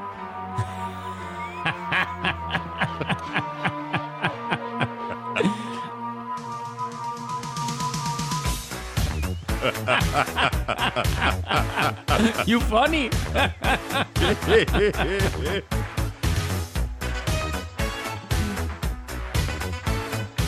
Jeg håber, der kommer en forklaring. Something strange in your neighborhood. Det gør der. Who you gonna call? Der var en, der så spøgelser derude. Sam Darnold, han så spøgelser.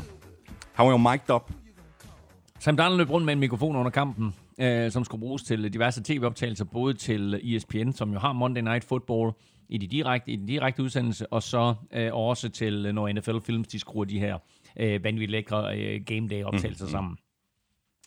Øhm, han siger på et tidspunkt på bænken, Sam Darnold, I'm seeing ghosts. Og øh, det er der blevet tolket og fortolket på lige siden. Og øh, Patriots-spillerne blev faktisk forholdt det i omklædningsrummet efterfølgende, og de var sådan lidt, ah, mm. sagde han virkelig det? Mm. Sagde han det? The, bo- the Boogeyman. Ja, ja, The Boogeyman, ja, du ved, så altså... Øh, det var, det var Kyle Van Nøje med flere, du ved, som, øh, som, som nærmest blev høje af at få at vide, at de var, på den måde var kommet ind i hovedet på Sam Darnold. Mm. Øh, Jets udtaler efterfølgende, at de synes, det var forkasteligt, at øh, man kunne komme sådan noget på tv. Øh, det var på ingen måde øh, noget, der indgik i aftalen, og de vil revurdere samarbejde med øh, NFL Films og ESPN fremadrettet. Mm. Øhm, direkte pinlig indsats af Jets, synes jeg. Hvordan okay, i, alver- men, hvordan, i alverden, hvordan bare de så ad med at vinde Ej, over stop, Cowboys? Stop, stop, stop. Nu lad lige, vi skal lige gøre den her færdig, for du skal ikke bare springe videre, fordi jeg vil lige sige en ting. Jeg troede, vi var færdige. Nej, jeg siger, jeg, nu ridser jeg bare op, hvad der er. Nu, nu, nu skal vi lige tolke på selv her, hvad der er sket. Fordi når, når Sam Darnold siger, sidder på sidelinjen og siger, I'm seeing ghosts, mm. så er der nogen, der tolker det som om, at han er svag og han er bange. Mm. Det er ikke den måde, jeg hører det der på. Jeg hører ham sige, det her Patriots forsvar, de forvirrer mig. Mm. De får mig til at se ting, der ikke eksisterer. Det er det, jeg hører dem sige. Sådan hører jeg det også. Så hvis det, hvis, det, hvis det er det, du hører, det jeg hører, mm. hvorfor er der så ikke andre, der hører det? Fordi det, som, som at tolkningen går på lige nu, det er, at han siger, jeg er en tøsedreng, jeg tør ikke være derinde, de her, de er for vilde. Nå, ej, sådan har jeg slet ikke, øh, sådan har jeg slet ikke forstået. Jeg har netop forstået det altså, som en indirekte ros, og det er jo også åbenbart sådan, som Patriots forsvarsspillere, ja. de forstår det. Det her, hold da kæft, mand, vi er kommet ind i hovedet på, på, på modstanderens øh, quarterback. Vi er et fantastisk forsvar, hvilket de er, The Boogeyman. Præcis. Helt kanon forsvar, og det sidder uh, Sam Darnold så og, og, og siger ude på bænken, I'm seeing ghosts. Men hvis, hvis, hvis det skal tolkes på den måde, som jeg synes, at det skal tolkes på, og som du også gør, at han roser Patriots forsvar, så forstår jeg slet ikke, hvad bladen er. Nej, så, forstår forstår jeg, jeg så forstår jeg slet ikke, at, det er sådan, at, at han bliver hånet for det her. Og folk siger, Uh, nu har de haft bot fumble mark i Jets, mm. og nu får de uh, Ghost, uh, I'm seeing Ghosts, Sam Darnold, og folk siger, at det her det kommer til at, at, at blive med ham for evigt, at han er en tøsedreng. Mm. Det er slet ikke sådan, jeg ser det. Nej, det er heller ikke sådan, jeg ser det, men der er, der er Jets, uh, og Jets uh, træner jo selv med til at smide brænde på det bål, lige præcis i forhold til den fortolkning, fordi hvis de bare holder kaj ja. om det, i stedet for at brokke sig til NFL og sige, uh, her ESPN, uh, hvorfor, hvorfor afspiller I det klip, så gør de jo lige præcis et nummer ud af ja. det. Jeg synes, så det, det er de selv for, det, for det første synes jeg, at det var øh, interessant at se en quarterback på den måde sidde på sidelinjen og være klar over, at han er op mod en modstander, mm, mm. som er vanvittigt dygtig forberedt og er i stand til at forvirre ham. Ja. Og så være i stand til at sætte ord på det også. Og ikke være bange for at sætte ord på det. Mm. Det er sådan noget, du ved som quarterback, det kan du godt sidde og holde lidt for dig selv. Men nej, du ved, du siger det til din holdkammerat, man, jeg ser spøgelser, du. Jeg ser mm. ting, der ikke rigtig, altså du ved, de forvirrer mig. Ja. Øh, så på den måde, altså synes jeg, det der det er fuldstændig over- og fejlfortolket. Mm, øh, fu- fuldstændig enig. Men hvordan i alverden øh, bare det her Jets-mandskab så med at, at, at slå Cowboys for en uge siden? Det gjorde det, fordi forsvaret ikke uh, forvidder Sam Darnold på samme måde. Forsvaret lagde ikke pres på Sam Darnold på samme måde.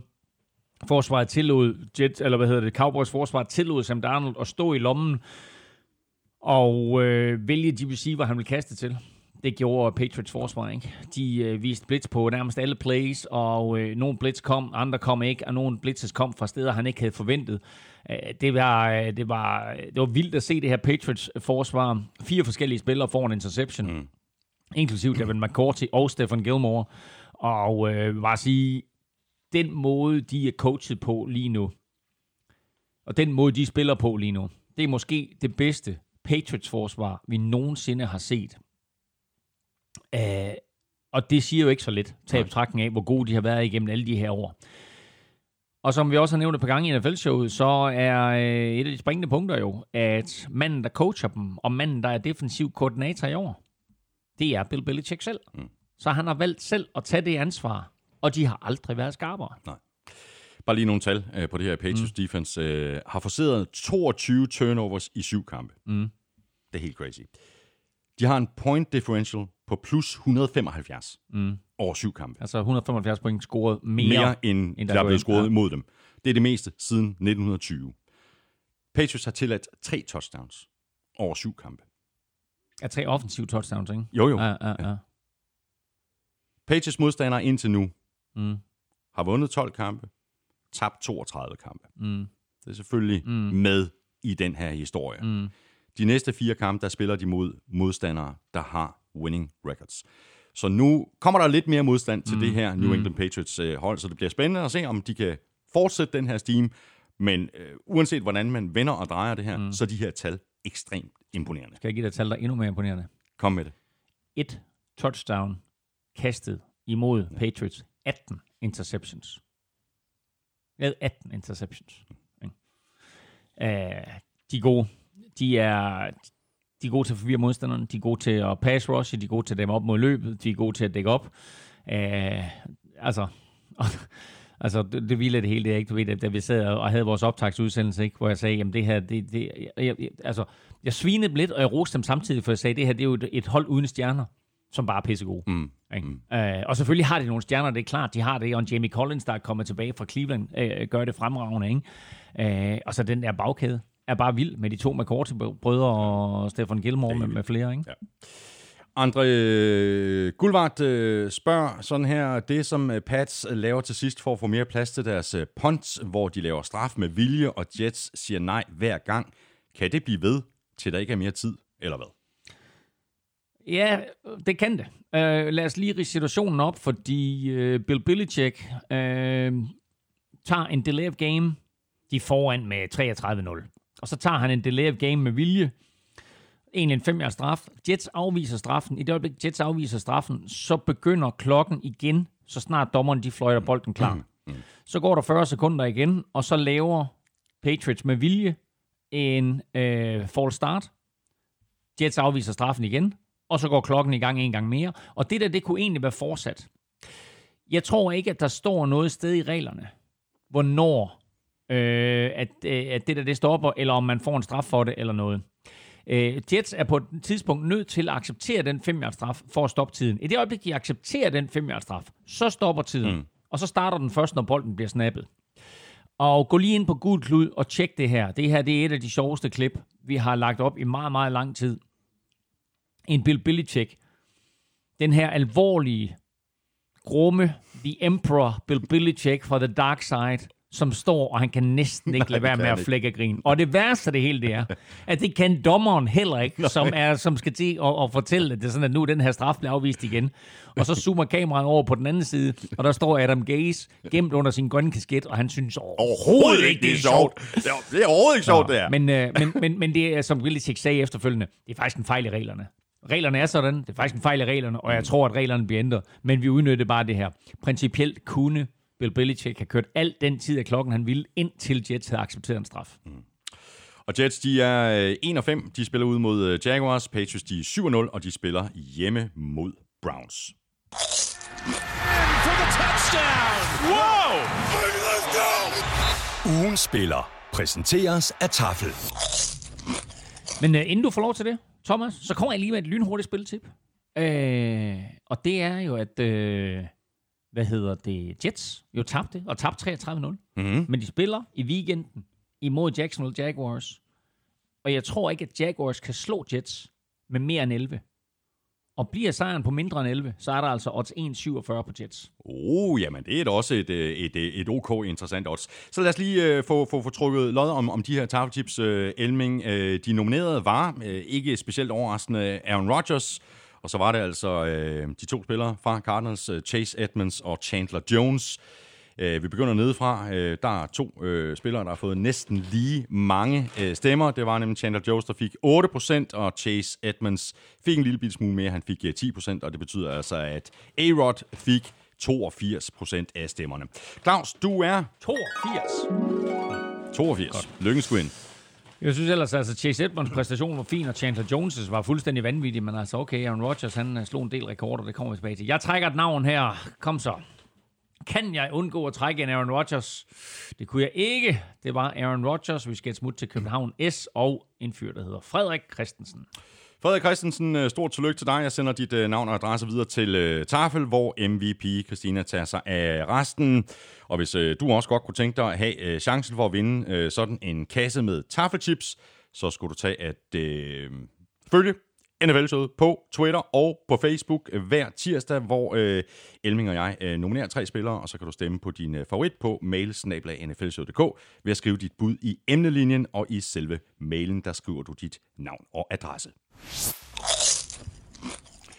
Og så er vi øh, tilbage i kampene, og det er vi med øh, en af de kampe, som mange nok havde glædet sig rigtig meget til, nemlig det super vigtige opgør i NFC East mellem Cowboys og Eagles.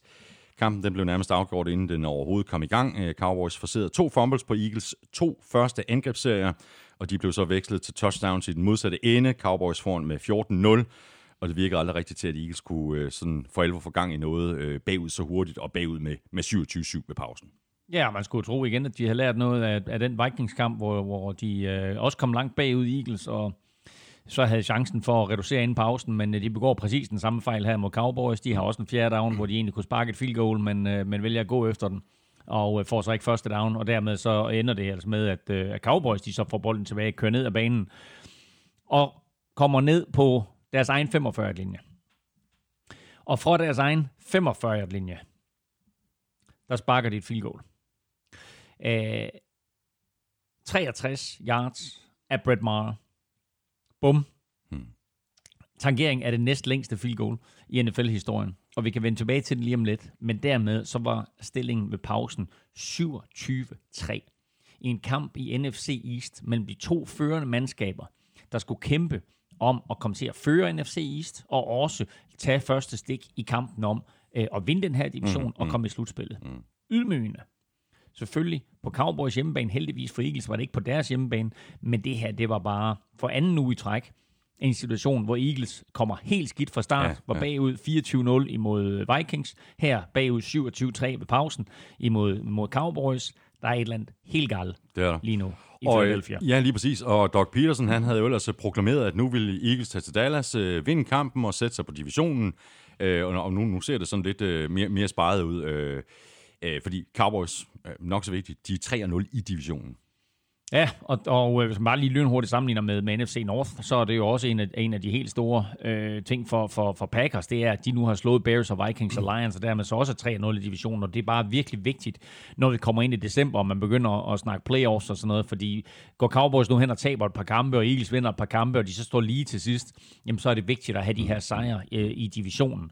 Så øh, nu er, nu er Cowboys, nu har de førersædet øh, i NFC East, og den måde, de spiller på, når de er raske, er øh, lidt skræmmende at se på øh, for, for alle mandskaber. Det er jo vildt nok, at de i sidste uge taber til Jets, men de har ingen, altså, de har både Tyrone Smith og Lyle Collins med i den her uge her.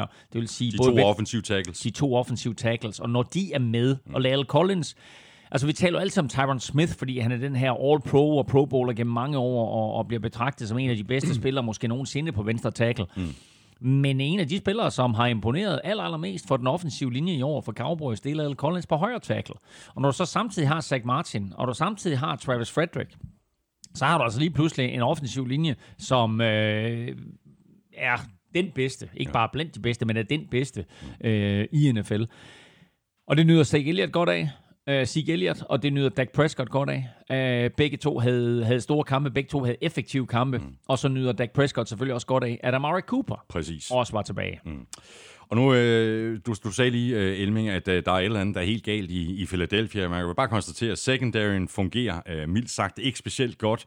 Carsten Wentz, han kastede øh, tre interceptions i den her kamp. Øh, nu er de øh, 3 øh, og 4. Cowboys, de er 4 og 3. Og de næste kampe for Eagles er ude mod Bills, hjemme mod Bears, hjemme mod Patriots og hjemme mod Seahawks. Det er ikke det fedeste schedule. Nej, det er det ikke. Jeg tror, jeg tror uh, Wentz havde en interception, og så to fumbles. Jeg tror, han havde Nå, tre- pardon, så jeg- ja, tre turnovers alt i alt, så vidt jeg lige husker. Sådan, Øhm, det, det tror jeg faktisk, du har ret i. Ja, ja tre Øhm, turnovers. Men, øh, men ja, altså, og, og det øh, viser også bare, hvor godt det her pass rush var fra Cowboys. Øh, fordi endelig så fik vi jo set noget pass rush med det Marcus Lawrence på den ene side, og Robert Quinn på den anden side. Øh, og så hvad de ellers kom med af blitzes og så videre. Øh, og det var sådan set bare alle facetter hmm. ved det her Cowboys-mandskab, der fungerede.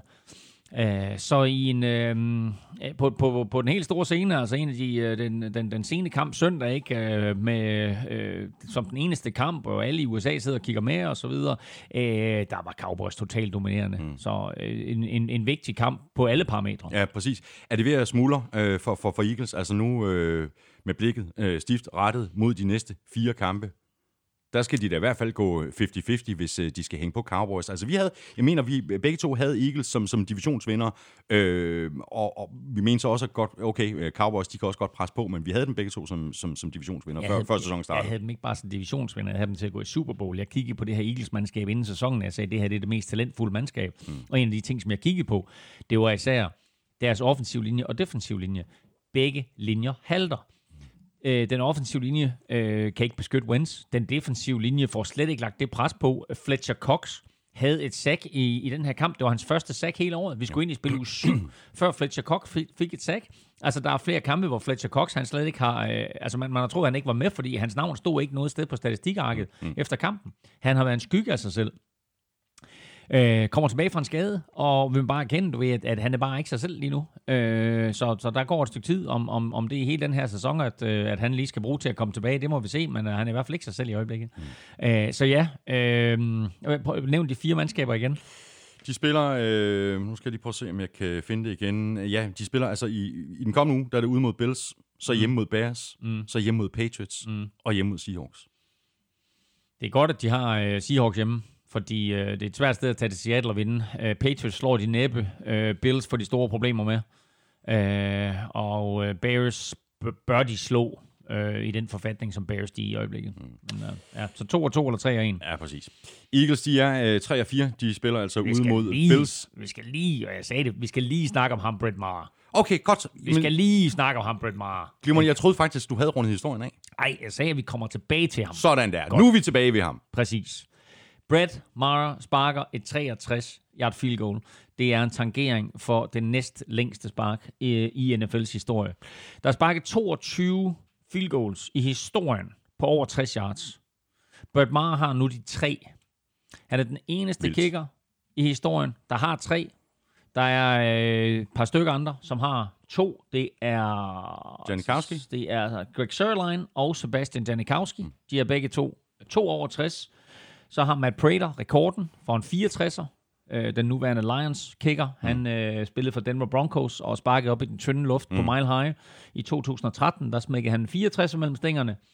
Og så har Tom Dempsey i 70, Jason Elam i 88, Janikowski i 11, David Akers i 12, Graham Gano i 2018, og altså Brett Maher nu her i 2019. Alle en 63'er. Brett Maher havde en 62'er i sidste uge, som det sidste play i første halvleg, og en 63'er i den her uge, som det sidste play i første halvleg. Det er et meget godt våben at have, ikke? Og Simon Mathisen var på plads på stadion. Det var en Sunday night kamp, og øh, Simon arbejder stadigvæk for NBC og for Trackman, og Simon sender mig inden kampen, der sender han mig en video af, at han selv er nede for at teste systemet, mm. og smækker en 58 op mellem stinkerne, og Simon skriver Stærkt. til mig, uh, still got it. Jeg skrev, uh, send, send lige en video til, uh, til diverse klubber, ikke, og så videre, ikke? Og så et par timer senere, der smækker Brett Maher altså en 63 mellem stinkerne. Imponerende. Øh, imponerende. Hvorfor øh, kan man... Helt ærligt, ved du der er simpelthen så mange hold, der har... Der har øh, excuse my French. Mm. Lortekickers. Mm. Så hvorfor kommer han ikke ind til en prøvetræning? Simon? Ja. Jamen, det bør han også. Ja, altså, jo, altså, der er både ham og i øvrigt, øh, apropos landskampen, øh, så talte jeg også lige med Philip Friis op til, øh, til landskampen her, og øh, der, er, der er sådan lidt forhåbning om, at, øh, at XFL måske er en mulighed for ham. Okay, Så okay. øh, en, en god mulighed for ham til at, til at vise sig frem, hvis han kan komme ind i XFL. Interessant. Eagles er altså som sagt 3 og 4. De spiller ud mod Bills. Cowboys de er 4 og 3, og de går på deres bye week. Og så videre til en anden kamp med kæmpe betydning for slutspilsbilledet i AFC i øh, almindelighed og i særdeleshed i øh, AFC South. Colts vandt en meget vigtig hjemmesejr på 30-23 over Texans. Ja, de gjorde det ikke mindst på baggrund af en, øh, jeg vil sige, fremragende indsats af Kobe Brissett, og så en meget imponerende indsats af deres offensiv linje, som både beskyttede Jacob Brissett, men også var i stand til at, at skabe huller for, for deres running backs. Og så et mm. forsvar, som havde fået Darius Leonard tilbage. Mm. Og Darius Leonard var bare en force, og ender jo også med at afgøre kampen. Mm. 10 taklinger og, øh, ja, og faktisk den interception, der, der, der lukkede kampen. Den, den afgørende interception ja, til allersidst. Lidt, lidt et uh, kontroversielt uh, kald i andet kvartal, hvor Deshaun Watson uh, slap fri og kastede touchdown til uh, DeAndre Hopkins, eller sådan så det i hvert fald ud, indtil at Justin Houston han blev noteret for et sack i stedet for. Mm. Um, Ja, den er svær, ikke? Altså, der er sat nogle regler ind for at beskytte quarterback, så man har den her regel, der hedder in the grasp, hvor dommeren de så fløjter et spil af, og siger, at når forsvaret de har fat i quarterbacken, så i stedet for, at han skal hamres i jorden eller have et drøn, så, øh, så fløjter man spillet af og, og beskytter ham på den måde, og tildeler forsvaret et sack. Men øh, det Sean Watson er jo en af den her nye kaliber quarterback, som er, er lidt sværere at få ned og øh, dygtig til at improvisere, og han improviserer på en eller anden måde, og halvt liggende, halvt øh, i gang med at blive taklet, der får han altså værfet bolden ud i hænderne på DeAndre Hopkins, der scorer. Og øh, det, var, det, var, det var sådan en semi-vigtig touchdown. Det mm. kunne have bragt dem foran faktisk, men ja, jeg tror, det var 17-14-agtigt eller noget i den retning. Ikke? Og øh, det bliver så kaldt tilbage, og det er han selvfølgelig øh, ærgerlig over, men, men ja. Ja, dommerne beskyttede ham, og det er der som sådan ikke noget at sige til. Mm. Prøv lige at forestille dig en gang, øh, Claus, hvis, øh, hvis Colts de havde øh, Andrew Luck inde som quarterback. Altså det er ikke fordi, at Jacoby Brissett ikke gør det fint. Han spiller, mm. øh, han spiller rigtig mm. godt, han har gjort det godt i år, og han spillede en god kamp her. Øh, men alligevel, tænk nu, hvis de havde Andrew Luck på, på toppen, så havde det her Coles mandskab godt nok været skræmmende. Ja, det havde det også især, fordi de har fundet en øh, ny receiver i form af Zach Pascal. Zach Pascal, undrafted øh, for et par år siden, kommer i training camp med Redskins, bliver kortet, øh, kommer i øh, training camp med øh, Titans sidste år og bliver kortet, bliver samlet op af, af Colts, øh, har et par kampe sidste år, en enkelt eller to kamp, hvor han, hvor han får grebet nogle bolde, øh, ikke noget specielt, men jeg skal da i den grad love for, at han har vist sig som en øh, rigtig, rigtig god øh, receiver nummer to efter T.Y. Hilton. Han griber seks bolde i den her kamp for lige omkring 100 yards og to touchdowns. Det ene er mm. godt nok sådan lidt et gimme touchdown. Det er sådan et inside pitch ned omkring mållinjen, men det tæller som grebet touchdown trods alt. Men hans andet touchdown er et rigtigt touchdown i gåsøjne, om man vil, som, øh, som blev grebet, og Jacob Brissett mm. øh, er god til at finde ham, og han er god til at løbe sig fri, og øh, sidder man og spiller fantasy football, hvis Zach Pascal, han er derude, så er han altså værd at tage et kig på. Mm. Og Colts, de er 4-2. De spiller hjemme mod øh, Broncos. Texans, de er 4-3, og de tager imod øh, Raiders. En anden kamp, som jeg havde glædet mig rigtig meget til, øh, det var kampen mellem Seahawks og Ravens, og jeg havde øh, lidt regnet med, at Russell Wilson ville levere magi i Seattle og sætte Ravens på plads. Det endte faktisk ja, lige omvendt. Det var Lamar Jackson, der endte med at sætte Seahawks på plads i anden halvleg. Ravens vandt noget overraskende 30-16, blandt andet også på baggrund af to defensive touchdowns. Ja, ikke mindst på grund af to defensive touchdowns. Russell Wilson kaster sin første interception i år meget ukarakteristisk, så kaster han sådan en, en halvblød bold ud mod sidelinjen. Og der må man bare sige, der har Ravens jo altså fået en uh, ny spiller ind i form af Marcus Peters. For to uger siden, der spillede han for Rams i Seattle og tabte på det der Greg Sørlein brændte field goal. I den her uge, der sørger han selv for, at øh, det mandskab, han spiller for, de vinder, fordi selv samme sted, der laver han interception og returnerer den øh, nogen af 40 yards, eller var det nogen af 60 yards? 67 yards. 67 yards ja. var det, til, øh, til touchdown. Og øh, det er nok den nemmeste interception, han har lavet, øh, i sin, øh, nemmeste interception touchdown, han har lavet i sin karriere, fordi øh, da han griber den der, der er der ikke en spiller i nærheden, og Nej. den spiller, der er tættest på at nå ham, eller kan takle ham, det er Russell Wilson. Mm. Og selvom Wilson han er hurtig, så er Marcus Peters bare lige en uh, tak hurtigere. Lille interessant sidenote, og det er, at Marcus Peters faktisk med det touchdown, den interception for touchdown, blev den første spiller nogensinde til at score et uh, touchdown på en interception for to forskellige klubber i samme sæson. Mm-hmm. Fordi han jo scorede for Rams i spil uge 4. Også så altså med, med tre ugers mellemrum, der scorede han to touchdown, eller scorede han touchdown for to forskellige klubber. Mm. Michael øh, Stålhammer, øh, hvor god synes I egentlig, at Lamar Jackson er lige nu, og hvor god tror I, at han kan blive? Det er umuligt at svare på, øh, i hvert fald det sidste. Øh, han er god på den måde lige nu, at øh, han er han er nok NFL's bedste lige nu til at improvisere. Øh, jeg skrev det faktisk også med et momentometer, at normalt så er Russell Wilson altid den spiller på banen, der er bedst til at improvisere. Men i Lamar Jackson, der fandt han sin overmand. Mm. Fordi det, der skete i anden halvleg her, det var, at Lamar Jackson gjorde præcis det, som gjorde ham øh, så specielt sidste år. Nemlig, at han trak tilbage, læste forsvaret, og så løb han ellers selv. Han havde jo ikke nogen særlig god kamp, hvis man kigger på hans øh, stats sådan rent kastemæssigt. Nej. Han rammer på øh, for øh, 9 kast ud af 20, ikke? Altså, det er jo ikke vanvittigt Ja, for imponerende. på nogen 140 yards. Præcis.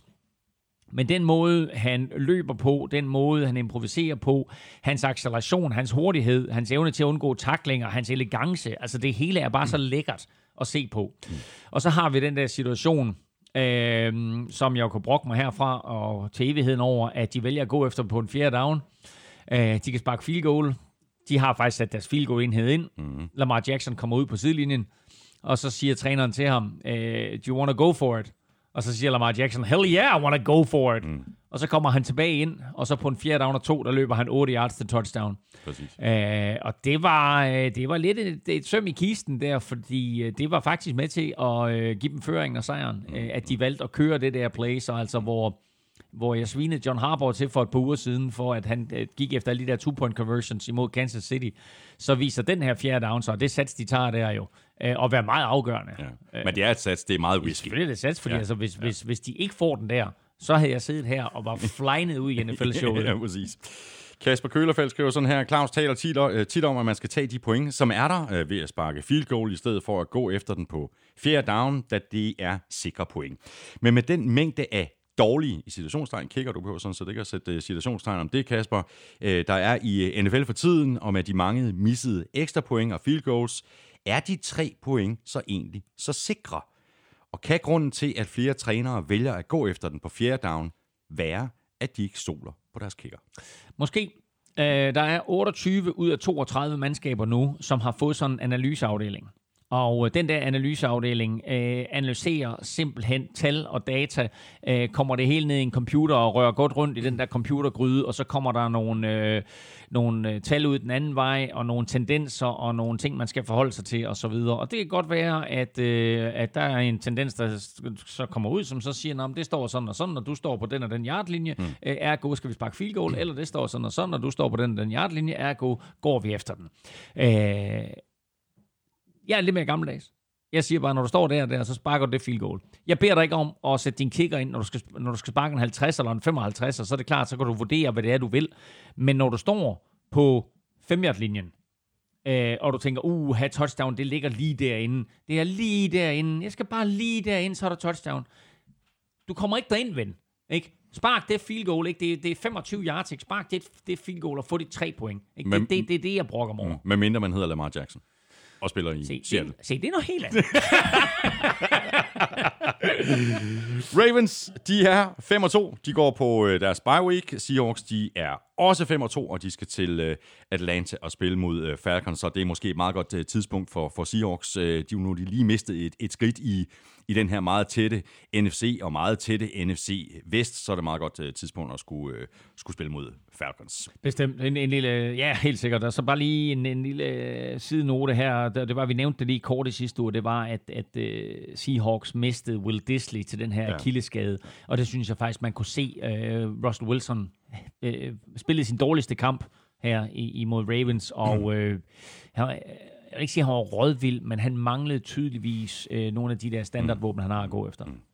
Og så fortsætter Saints med at vinde uden Drew Brees, og i den her kamp faktisk også uden øh, Alvin Kamara og uden Jared Cook. 36-25 på udebane over Bears. Øh, meget imponerende, og resultat øh, tavlen lyver faktisk, fordi hvis det ikke havde været for et øh, 102-yard touchdown return af Cordell Patterson og et øh, par touchdowns i garbage time, så var øh, sejren blevet meget større. Øh, Saints dominerede faktisk den her kamp i, øh, i alle faser. Det faktum, at Bears de har 25 point, det øh, fortæller ingenting om, hvor elendigt det her Bears-mandskab var offensivt, og hvor elendig Mitchell Trubisky var. Det her var en af hans dårligste kampe overhovedet, og han har haft mange ringe kampe, men det her, det var en pinlig indsats fra ham, og det er en indsats, som må give stof til eftertanke hele ugen her op til den kommende kamp for Bears, og i det hele taget for resten af sæsonen. Uh, Chase Daniel, der var inde, øh, og gjorde det så godt mod Vikings, og så knap så godt ud mod Raiders, er stadigvæk i min optik en bedre løsning end Mitchell Trubisky. Trubisky kommer ind her, han er skadesfri, de har set over, de har, de har fri uge efter London-kampen, øh, de føler, at det er ham, de skal gå med. Altså, jeg fatter ikke, at Bears ikke rimelig tidligt i den kamp sagde, Mitchell, du er sgu ikke helt klar jo. Du sætter lige på bænken. Chase, ind, ikke?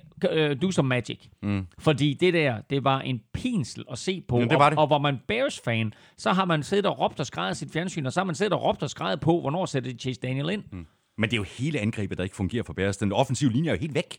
Ja, okay. Altså, de er selvfølgelig ramt af skader, det skal siges. Men altså, øh, der er flere plays her undervejs, hvor en bedre quarterback havde ramt nogle fuldstændig fri receiver. Der er plays undervejs, hvor Trubisky har spillere fri, hvad enten det er 5 yards ned ad banen, eller det er 10 yards ned ad banen, eller det er 15 yards ned ad banen. En bedre quarterback havde leveret de mm. kast. Trubisky, altså apropos seeing ghosts, ja. ikke? Jo, jo. så ser han ikke ja. bare spøgelser, så ser han modstandere og ser ikke sine egne spillere. Mm. Altså det er så vigtigt, at du, når du som quarterback ja. står derinde, at du holder fokus ned ad banen. Du ved som regel, hey, jeg får et skrald på en del af de her spil, men jeg skal stadigvæk stå derinde, høj, rank og flot, kigge ned ad banen, mm. og så finde den åbne receiver, levere bolden i ja. aller sidste øjeblik. Ja, enig.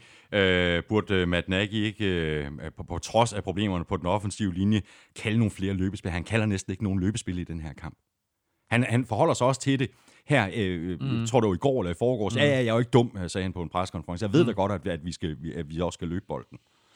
Men altså, der, der kan man jo tage, uanset hvem der er inde som quarterback, tage en del af presset. Altså, hvis det er sådan, at, at modstanderens forsvar ved, jamen de kaster bolden hele tiden, og så er det Mitchell Trubisky, eller det er Chase Daniel, der, der, mm. der står og kaster bolden, så bliver det jo nemt at dække op. Ja, øh, men igen, altså du nævner selv de her problemer med den offensive linje, og hvis du på første down kommer ud, løber bolden, og du får en eller minus en, øh, så gør det jo ikke quarterbackens job nemmere. Det gør det ikke. Hvis du i stedet for går ud, øh, completer et kast til 6 yards på første down, jamen, så har du pludselig alle muligheder åbne på anden down. Så kan du gå ud, og så kan du løbe bolden, ikke? eller du kan kaste den, eller hvad, du- hvad du nu har lyst til. Øh, men øh, i og med, at øh, Trubisky, han øh, er så øh, inkonsekvent med, med sine beslutninger, og øh, når han så endelig tager beslutninger, så tager han ofte de forkerte. Og når han så leverer bolden, jamen, altså, så er det også helt horribelt at se på. Øh, så bliver det bare svært at være offensiv koordinator. Mm. Og øh, Matt Nagy er sin egen offensiv koordinator, og det går ikke helt så godt, som øh, når Bill Belichick han er sin egen defensiv koordinator. Nej, ikke helt, ikke helt lige så godt. Spørgsmål her fra øh, Anders Christensen. Øh, det er nok urealistisk, at det sker, men kan der ikke argumenteres for, at Teddy Bridgewater i det mindste fortjener at få et par stemmer til MVP? Han er 6-0. Er det ikke 5-0?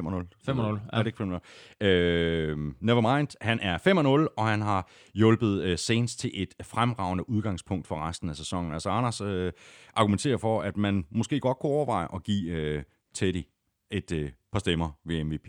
Altså, hvis Drew Brees er ude resten af året, og Teddy fortsætter på den her måde her. Ja, så bliver han MVP. Så, så, så kunne han godt blive MVP. Det, det kan vi blive helt enige om. Men han kommer ikke ind og er, er afløser i en 5-6 kampe, og så bliver MVP.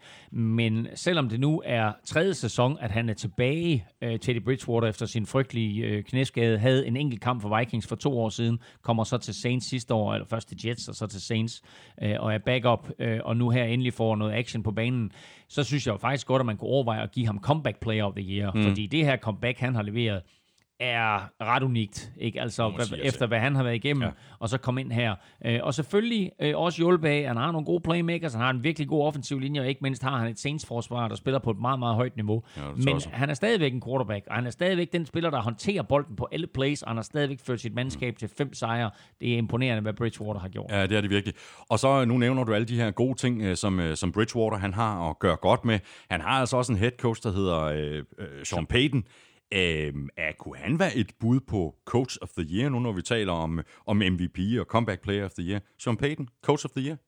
Sean Payton, helt sikkert. Altså, øh, hvem, hvem kunne vi nævne? Vi kunne nævne ham, vi kunne nævne uh, Bill, Belichick. Han- han får den ikke. Han Bill, får den ikke, er uanset hvad. ikke? Altså, øh, hvad med Kyle Shanahan? Ja, Ikke? Altså, øh, men det er så også de tre mandskaber, der har vundet flest kampe, vi nævner her. Så er der måske, altså, hvad ved jeg, en Matt LaFleur? Mm. Ikke? Altså i Packers. Ja. Det er ikke helt tosset, det han Nej, har gang i nej, deroppe. det skal jeg love for. Og, øh, og, og hvad med Cliff Kingsbury? Altså, hvis, altså, hvis Cliff Kingsbury... Nej, Cliff Kingsbury får den ikke, men altså... Lad os nu sige, Cardinals, de vinder ni kampe. Mm. Ikke? Altså, er Cliff Kingsbury så pludselig i spil? Mm. Ikke? Altså, Ja, ja. tankeeksperiment. ja. Hvad med Breeze? Øh, han siger, han er klar. Øh, skal de øh, lade ham øh, hvile på uger mere? Jeg mener, de, øh, har, de har bye week om to uger, eller hvad? Ja. Ikke? Øh, og, og, de skal spart, øh, og de skal spille mod Cardinals i den kommende spilrunde. De har Cardinals nu her, og så, har de, så sidder de over. Breeze siger angiveligt, at han er klar. Skal de spille ham mod Cardinals? Eller skal de give ham den uge fri, og så fri ugen fri, mm. og så spille ham? Præcis. Og jeg, tag i betragtning af, at de er 5-0 nu, så hælder jeg faktisk mest til, at de bare giver ham fri, Har jeg også. og ikke spiller ham. Ja. Øhm, Ja, 5-0. De er 6-1 i, i, i ja, undskyld, men jeg mener 5-0 under Bridgewater, ja, ikke? ja, ja. Øhm, så hælder jeg mest til, at, øh, at, at de lader ham sidde og, øh, og lige giver ham det ekstra pause der, mm. og så er han 100% klar, når han kommer tilbage, så er, så er bye-weeken overstået. og øh, Breeze har, har fået syv ugers fri, mm. ikke? Altså, øh, og, og vi, vi talte om det i sidste uge, at det, det, kan, det kan vise sig som en lille gave. Ja, du tosser. Øh, tag betragtning, af, at det her det er en gammel mand, og så øh, bliver han ikke helt så træt sidst på sæsonen. Mm. Så, øh, og, øh, og kan han så ikke. Altså, øh, så, så må vi sige, så har de jo øh, fået syn for savn for, at de har en, en, en fuldgod erstatning i Teddy Bridgewater. Mm. Og Saints, de er 6-1. De spiller altså hjemme mod Cardinals. Bears, de er 3-3, og de øh, spiller hjemme mod Chargers. Og så videre til Vikings, der fik en øh, super vigtig sejr på udebane over Lions. Øh, vigtigt divisionsopgør, som, øh, som Vikings vandt med 42-30, efter at der stod øh, 21-21 ved pausen. Øhm, og som jeg også sagde øh, indledningsvis, øh, Claus, øh, da vi lige rundede øh, dine vikinger, så er de jo mest kendt for at have et, et, et godt forsvar. Angrebet ser faktisk heller ikke så tosset ud, og det er sagt på jysk. Det ser, det ser rigtig fornuftigt ud. Omdrejningspunktet er naturligvis Dalvin Cook og, øh, og til dels også Alexander Madison, men i hvert fald løbeangrebet. Og derfor så er det også interessant, at Kirk Cousins går ud og kaster fire touchdowns her. Og øh, grunden til, at han gør det, er, at Lions øh, er nødt til at bruge ekstra personale på at stoppe Dalvin Cook, og det betyder bare, at der bliver fri, øh, fri øh, spillere ned ad banen. Og så leverer han altså nogle sukkerballer i den her kamp, øh, Kirk Cousins. Og udover at han leverer sukkerballer, så tager han alle de rigtige beslutninger. Mm, Øh, og han, han står derinde øh, på nogle tidspunkter, Kirk Cousins, og i modsætning til det, vi talte om lige med, med Trubisky, så bliver han stående derinde og venter til aller sidste sekund med at levere øh, bolden. Han får derudover rigtig god pass protection rigtig mange gange her, og så ser vi de her bootlegs, som vi vidste var en del af, af det angreb, som, som Vikings ønsker at køre i år.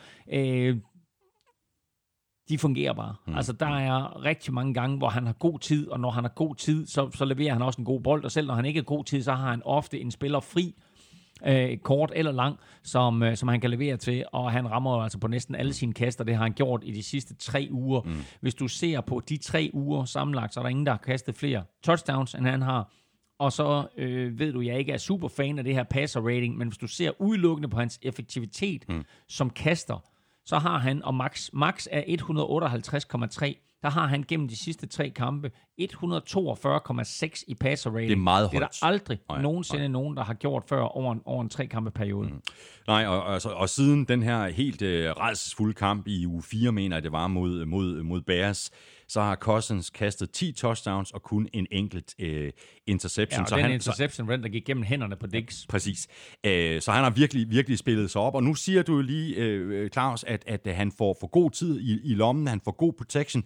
Det må så også betyde, at den offensive linje begynder at tage sig bedre ud, end den har gjort de foregående sæsoner, hvor det jo har været rædderligt. Der er ingen tvivl om, at den offensive linje er bedre. Øh, Jeg synes stadigvæk, at den kunne forbedres, og når vi nu taler om, øh, at der er en trade deadline her 29. oktober, så kunne Vikings rent faktisk forbedre deres mandskab ved at hive en offensive line ind. De kunne godt hive en Trent Williams ind mm. fra Washington Redskins, Øh, da vi talte lidt om Cleveland Browns øh, tidligere, så øh, er han jo i spil. Øh, Cleveland Browns har jo forsøgt sig to gange øh, med en, et, øh, og, og henvende sig til Washington Redskins og høre, om de vil af med Trent Williams, og begge gange har de fået afslag. Men det er helt sikkert en spiller, som, som kunne hjælpe Minnesota Vikings. De kunne også godt have, have hjælp på, øh, på offensiv guard. Mm. Øh, så der, det, det er muligt, at vi ser nogle af de her hold, som virkelig blander sig i striden om slutspilspladser, som også går ind mm. på, på trade market.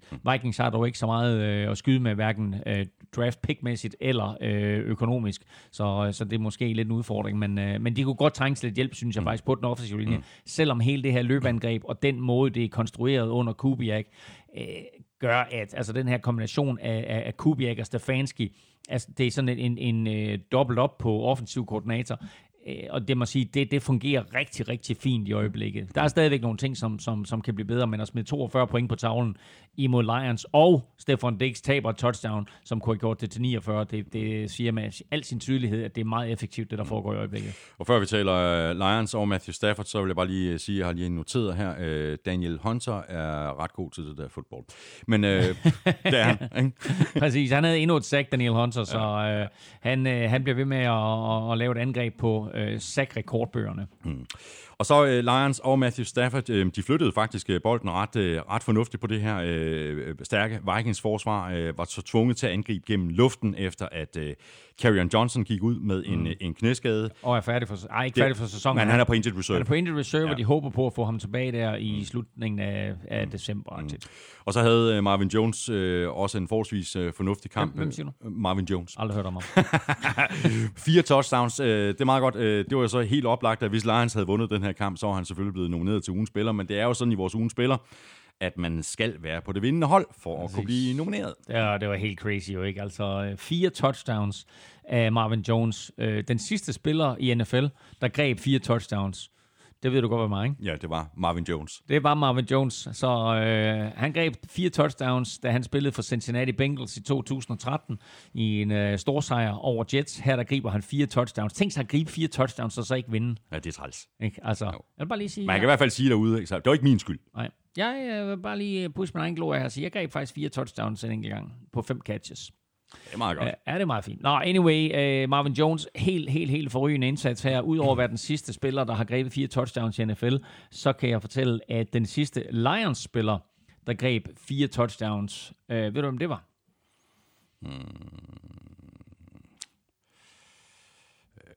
Nej. Okay. Hans navn, det er Klois Box. Det var godt, jeg sagde nej. Og Klois Box. Klois Box. Hvor langt er vi tilbage i historien her? 3. december 1950. Nå, jeg tror fandme, man ikke kan huske det. okay, godt. Har du mere til den her kamp? Uh, jeg vil bare lige sige, at han er den tredje spiller, Marvin Jones, der uh, griber fire touchdowns i to forskellige kampe. De to andre, Jerry Rice og Sterling Sharp. Sådan der. Øh, bare lige en enkelt kommentar til det her Lions øh, hold, fordi nu er de 2-3 og 1. Øh, og det, jeg, jeg synes, det er en hård skæbne for et hold, der har spillet godt øh, og langt bedre, end vi havde forventet inden sæsonen. Øh, og, og i forhold til at skulle kunne kæmpe sig tilbage, så ligger de bare i den forkerte division. Altså, nu har vi nævnt det nogle gange, og øh, tabellen lyver aldrig, men lige med Lions, der vil jeg sige, der lyver tabellen faktisk lidt, ja. fordi de har haft øh, uheld og al, alskens imod sig, nogle dommerkald og noget alt muligt andet, som gør, at øh, de lige nu ikke er 5 og 1. Det her synes jeg faktisk var den første kamp, hvor de reelt set blev sat på plads. Mm. Alle de andre kampe burde de, eller kunne de have vundet. De kunne have været 5 og 1 på nuværende tidspunkt, og så har vi talt om Lions på en ja, helt anden måde. Ja, ja. Vi bliver i uh, NFC North, hvor uh, Vikings kom på 6 og 1 efter de tog sig uh, kærligt af Raiders på hjemmebane, 42-24, uden der var til Adams, men til gengæld med en øh, mildt sagt uh, storspillende Aaron Rodgers, der kastede for 429 yards og fem touchdowns, og så løb han også lige et enkelt touchdown ind. Seks touchdowns af Aaron Rodgers, dermed naturligvis nominering til ugens spiller, og altså også, som vi har konstateret, vinder af ugens spiller. Det her, det var en af de flotteste præstationer i mange, mange år øh, af en øh, quarterback overhovedet i NFL, og øh, sjovt nok, apropos det her passer rating, så er det ret overraskende, at øh, Aaron Rodgers blev den første Green Bay Packers quarterback ever, som altså i ever ever, til at have en perfekt passer rating på 158,3. Seriøst, har Brett Favre aldrig nogensinde haft en perfekt quarterback? Brett, Brett Favre. Og med bare én kamp, Aldrig. come on, mand. Den første gang nogensinde Packers quarterback er lykkes med en perfekt passer rating. Det er da helt vanvittigt. Ja, ja og, så, øh, og så uden øh, der var en til Adams øh, ovenikøbet, men til gengæld så med Marcus Valdes Scantling, øh, hvad, han er rimelig effektiv. To grebne bolde, øh, 133 yards, to touchdowns. Ja, altså, han, ja, det var effektivt for ham. Øh, Jimmy Graham fik øh, lidt love fra, øh, fra Aaron Rodgers. Han griber fire bolde, øh, Jimmy Graham, for 65 yards og touchdown. og en af de mest imponerende statistikker, synes jeg, det er, at der i den her kamp er otte spillere, som griber bolde for mere end 25 yards. Så han fordeler bare boldene rundt omkring Aaron Rodgers. Og øh, så var der faktisk et play, som jeg synes var ret vigtigt for Packers.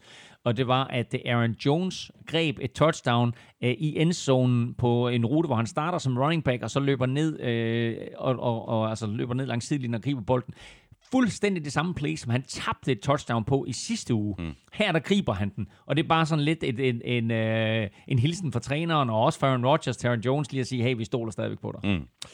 Derek Carrs øh, tal ser sådan set ikke, ikke sådan, øh, specielt forfærdeligt ud. 22 og 28 for 293 yards, to touchdowns og en enkelt interception. Den fumble, han lavede på Packers 2 yard linje øh, og som resulterede i et øh, touchback, det er så ikke så godt. Nej, og der her, nu, her er to årsager til, at det ikke er godt. Et, fordi de er bagud 14-10. Og hvis de scorer der, Raiders, så er de foran 17-14.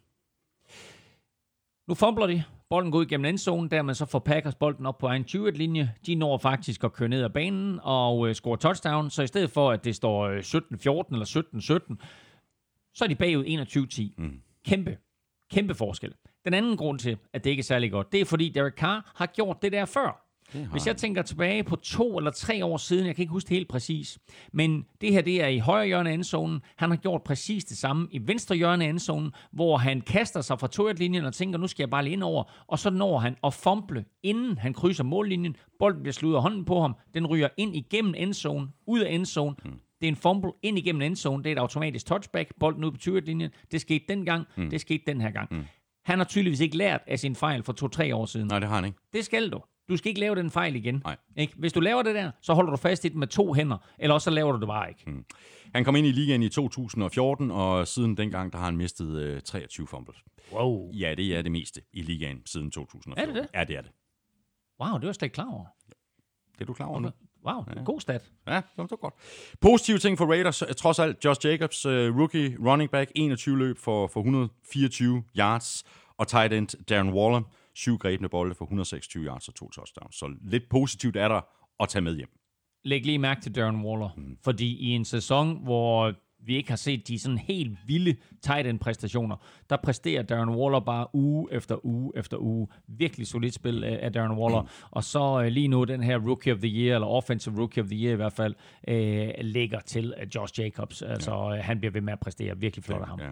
Det, jeg mindes, der var en, der, der sagde det før sæsonen gik i gang, at ham skulle man sætte, uh, sætte penge på. Jeg kan ikke huske, hvem det var. Nej. Nå, Raiders, de er uh, 3 3, og de spiller ud mod Texans Packers. De er 6 og 1, og de spiller ud mod Chiefs. Og så mangler vi kun uh, Titans sejr på 23-20 over Chargers, øh, og hvis man er Chargers-fan, så har man øh, muligvis stadig lidt mareridt over den øh, afslutning.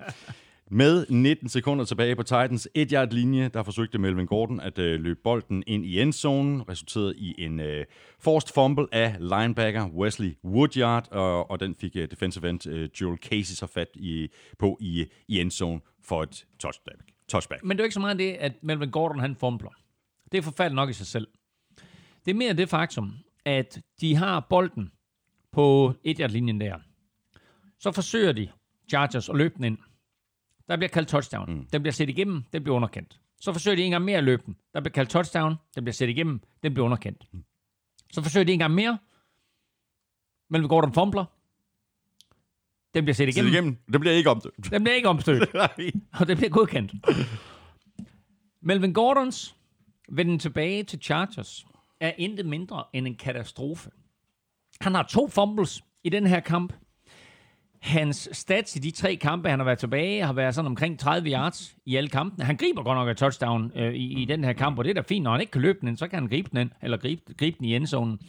Øhm, men lige nu er deres bedste løsning på running back, Austin Eckler. For ja. den eneste grund til, at de er ved at levere øh, det her, og meget, meget tæt på at, at komme tilbage i den her kamp, Chargers, øhm, og vinde den, det er, fordi Austin Eckler Ja, det er jo øh, det der catch and run der, som når faktisk helt ned på et yard Jamen ikke kun det, han har syv grebne bolde. Mm. Han, er, han er rigtig god, Austin Eckler, i alle facetter af spillet. Han er god, når der skal løbe bolden, når der skal løbe bolden, og han er god til at gribe bolden. Og øh, lige nu er han en bedre løsning for dem end Melvin Gordon. Austin Eckler har været der hele vejen igennem træningslejren. Han har spillet alle de første kampe. Nu kommer Melvin Gordon tilbage. Vi har intet set fra Melvin Gordon, efter han er kommet tilbage. Det her, det er den værste holdout, det er det en nok. spiller Ja, nogensinde tosser. har foretaget ja. i NFL's historie af meget mærkelige holdouts. Ja. Ja. Og det her, det var så øh, tre nederlag i træk til Chargers. De er nu 2 og 5. Øh, næste fire kampe. Ude mod Bears, hjemme mod Packers, ude mod Raiders og hjemme mod Chiefs. Uha, uha, uha. Ja. De kan være heldige lige nok til at få Chiefs, inden Mahomes er tilbage. Men, øh, men Jamen, tror du, de vinder, selvom Mahomes ikke er med? Jamen, det ved jeg ikke. Prøv, at- altså, det værste hele det er, det her, det er jo ikke et dårligt Chargers-mandskab. Jo, de er ramt af skader og så videre. Men der er bare noget dårligt mojo over det, ikke? Jo. Igen er der noget dårligt mojo over det her hold. Jamen, det, er- prøv, det er vanvittigt, ikke? At de er 1 og 5, ikke? Altså, øh, nej, hvad er det? De er 2 og, 2 og fem. 2 og 5, ikke? Ja. Altså, det, det er jo på ingen måde overstået endnu. Det skal man endelig ikke tage fejl af. Men, øh, altså, der er bare kæmpe forskel på at være 3 og 4 eller, eller 2 og 5. og, og, og den måde, de taber den her kamp på, det er bare så Chargers-agtig ja, måde at tabe ja, på. det er det. Ja. Skal vi notere, at uh, Tannehill er bedre end uh, Mariota? Jeg synes, det er øh, en øh, god konklusion. Der er øh, mange stats, der øh, vil supportere den øh, konklusion. Fordi øh, for det første, så vinder de en kamp. For det andet, så kaster de for over 300 yards. Øh, har over 400 yards mm. øh, i, offense, som de ikke havde på, på noget tidspunkt øh, under Mariota. Øh, Ryan Tannehill kaster for over 300 yards og to touchdowns. Det har de kun gjort to gange i de sidste tre sæsoner med Mariota som quarterback. Crazy. Ikke? Og så kommer Tannehill ind fra sidelinjen. Og læg mærke til, ikke?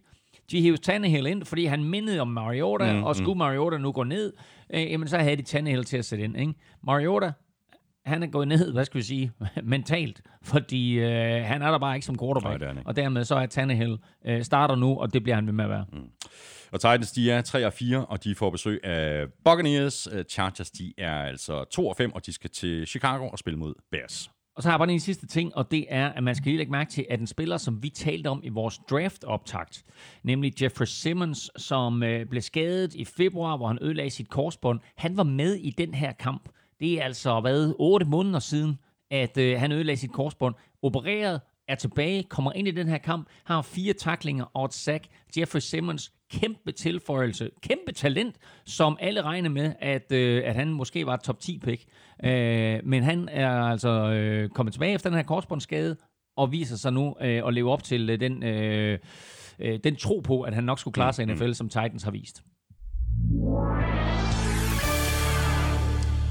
Det var øh, det. Det var øh, syvende spillerunde. Lige om lidt, der ser vi frem mod øh, u 8, når vi skal øh, lave vores picks. Øh, vi skal også se, om øh, der var nogen, der ramte plet i Oddset-quizzen. Og så skal vi selvfølgelig have øh, dine tre faste spiltip til øh, Oddset fra Danske Spil, Elming. Øh, lige her nu, der skal vi have et øh, kig på toppen af dit øh, momentometer.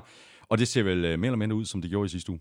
Der er ingen ændringer øh, i toppen. Patriots, Saints og 49ers vandt alle tre, så de ligger fortsat 1, 2 og 3.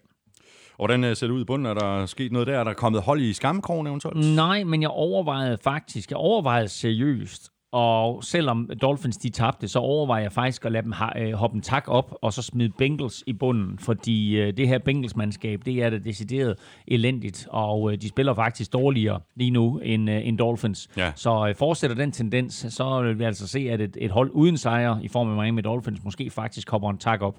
Nu se, hvordan de klarer sig mod Steelers her i weekenden. Og hele det her øh, momentometer fra Elmings hånd, det ligger det samme sted, hvor det plejer at ligge, og det er selvfølgelig inde på gulklud.dk. skal have quizzen! Åh, Det er tid til quiz, quiz, quiz, quiz, quiz. ja, Ja, det er det, vi skal. ja, Nu lyder du ligesom din bror Jæver. ja, ja, ja. Nå, jamen, øh, min quiz til dig var jo simpel. Ja. Og nem. Andy godt. Reid har 200 sejre. Ja, Det har Marty Schottenheimer også. ja. Hvilke fem coaches har flere Øhm, i historien? I historien, ja, det er klart. Uh, all time, Ja, du ved, hvad nummer et er. det er Don Shula. Det er Don Shula. Godt, tak. Godt. Øhm, og så mener jeg, at øh, Lambo også er på Earl Lambo. Øh, korrekt, ja. Earl, altså som, øh, hvad hedder det, Earl Curly Lambo, som uh, Lambo... som grundlag, grundlag Packers. Ja, ja, præcis, som Lambo Field er opkaldt efter. Han er, han er nummer 5 med 226. Okay. Uh,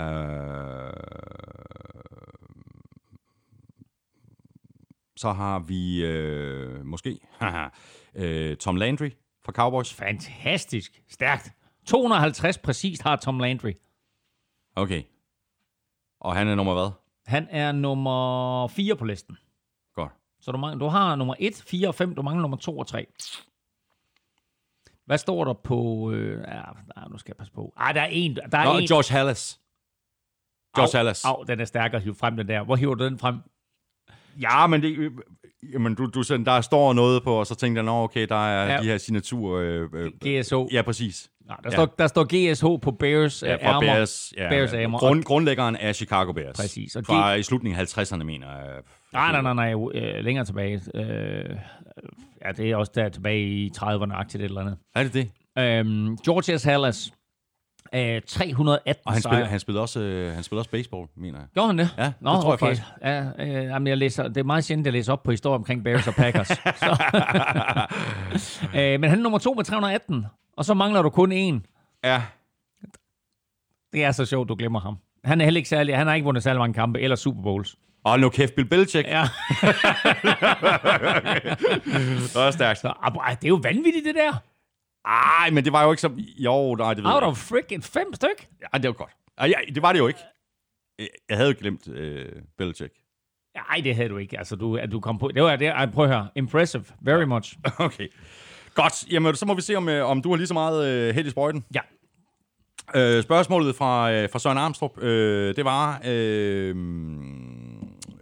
ja hvilket forsvar? Patriots har kun tilladt 48 point i syv kampe. De er dermed på vej til at kunne tillade 109 point i 16 kampe. Hvem har rekorden for færrest tilladte point i en 16-kamp sæson? Ja. Øh, jamen altså, øh, der, der kan kun være to muligheder. Ja. Og det ene, det er øh, Minnesota Vikings fra 1975 og Minnesota Vikings fra 1977. Nej, det er... der kan være to Jeg muligheder. troede faktisk lige et kort øjeblik, du var seriøs. Det er Bears fra 1985, og det er Ravens fra... Øh, åh, var det 2005? Nej, det var Nej, 2000. tidligere. Ja, hvad var det? 2002 var det vel? Eller bare 2000. Var det 2000? Øhm, Hvem tager du? Bears eller Ravens? Bears 85, det er et rigtig godt bud. Jamen, jeg og så siger- har vi det der Ravens der, der 2000, som også er et okay bud. jeg ved ikke, om jeg skal stole på dig. Nå, men så siger jeg Bears 85. Det skulle du ikke have gjort. Nej vel, jeg vidste det. Det er Ravens, ikke også? Ravens 2000 med Ray Lewis. Ja, men hvor- prøv. Tillod, 100, Ved du, tillod jeg vil lige sige 165 noget- jeg vil lige sige point. Det kan du faktisk ikke være bekendt, det der. Fordi det var præcis dem, jeg ville være gået med. Jeg vil altså... Ja, det går bra. Nå, men, øh, prøv lige. Nå, men hvad siger du så? Er det, er det Ravens eller er det Bears? Altså, Øh, jamen, jeg er ret sikker Bears, Bears 85 øh, og Ravens øh, 2000. Ah, men Bears 85 var gode, men for eksempel så, så øh, scorede Dolphins rigtig mange point mod dem, og Vikings scorede faktisk også mange point mod dem. Der var ikke ret mange mandskaber, der scorede ret mange point imod Ravens i 2000. Og faktisk havde Ravens en øh, periode på fem kampe i træk, hvor de ikke selv scorede touchdown. Ravens scorede ikke et touchdown fem kampe i træk, og de Wow. var stadigvæk 3 og 2. Wow. Det siger lidt om, hvor godt det forsvar var, de selv stillede op. Er du, er du tosset, Så jeg siger Ravens i 2000. det, er, det, er, det er stærkt gået, det der Elming. Kan du huske, hvem, øh, det, hvem, hvem der blandt andet spillede, spillede på det her hold? På det Ravens-mandskab? Ja, ja. Der var en gang, hvor jeg kunne nævne alle 11 startere, men vi kan da, vi kan da starte. Uh, Michael McCrary på den ene defensive end. Uh, så havde du Tony Siragusa, Sam Adams på de indvendige tackles. Så havde du Rob et eller andet på den anden defensive end. Så de tre linebackers, det var Peter Bulware, Ray Lewis og... Åh, oh, pis, hvad var den sidste? Nå jo, det var... øh, Det var øh, øh, det kommer lige til mig om lidt. Hans bror spillede safety for Packers. Og så nede bagved... Øh, der havde du blandt andet Rod Woodson på safety, du havde Kim Herring på safety, øh, og så de to cornerbacks, øh, burde jeg kunne huske også, men ja, jeg kan ikke huske det hele. Ja. Øh, kender du det udtryk, øh, Elming, det der med, på engelsk hedder det en savant? Ved ikke, om du har set den der film med Tom Cruise og, og Nej, Dustin Hoffman, nej, ham der, nej, der, kan, der, kan, der kan tælle kort og, Åh, ja, og, ja. Og Rain betale- Man. Ja, lige præcis. Og, Ja. og tændstikker ud på. Det der, det er rimelig Rain Man-agtigt. Ej, det irriterer mig, jeg ikke kan huske... Øh, ja, det kan jeg godt forstå, det irriterer. der har du, har du 11 Nej, starter? ja, nej, det har han Nå, nå, overhovedet okay. ikke. Det, var, det Okay. eneste, jeg Amstrup har skrevet, det var, det var Ravens med Ray Lewis i 2000, så nævner du stort set hele holdet. Ja, ja og godt. øh, Jeg ved ikke, om jeg, jeg kan ikke huske, om jeg, om jeg fik sagt, øh, hvor mange point de tillod på en hel sæson. 16 kampe, 165 point. Jamen, det er også vanvittigt. Det er jo fuldstændig, det er jo fuldstændig Lige over vanvittigt. 10 i snit. Ja.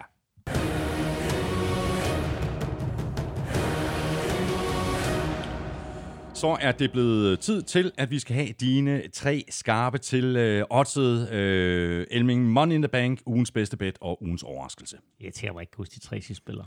Ja, Nå, det kan godt. du så lade dig gå på af resten af dagen. Jeg, jeg sidder og tænker, men, men, mens, mens vi laver resten af showet der sidder jeg og tænker, godt. Uh, Money in the Bank, uh, Detroit Lions spiller hjemme imod uh, New York Giants, og nu vil jeg sige, jeg lavede faktisk det her Money in the Bank, inden at jeg så, at Kieran Johnson råd på IR, og at de sender Quandre Diggs til Seattle Seahawks. Men jeg holder stadigvæk fast og siger, at The Detroit Lions til 1,35 er Money in the Bank hjemme over uh, New York Giants.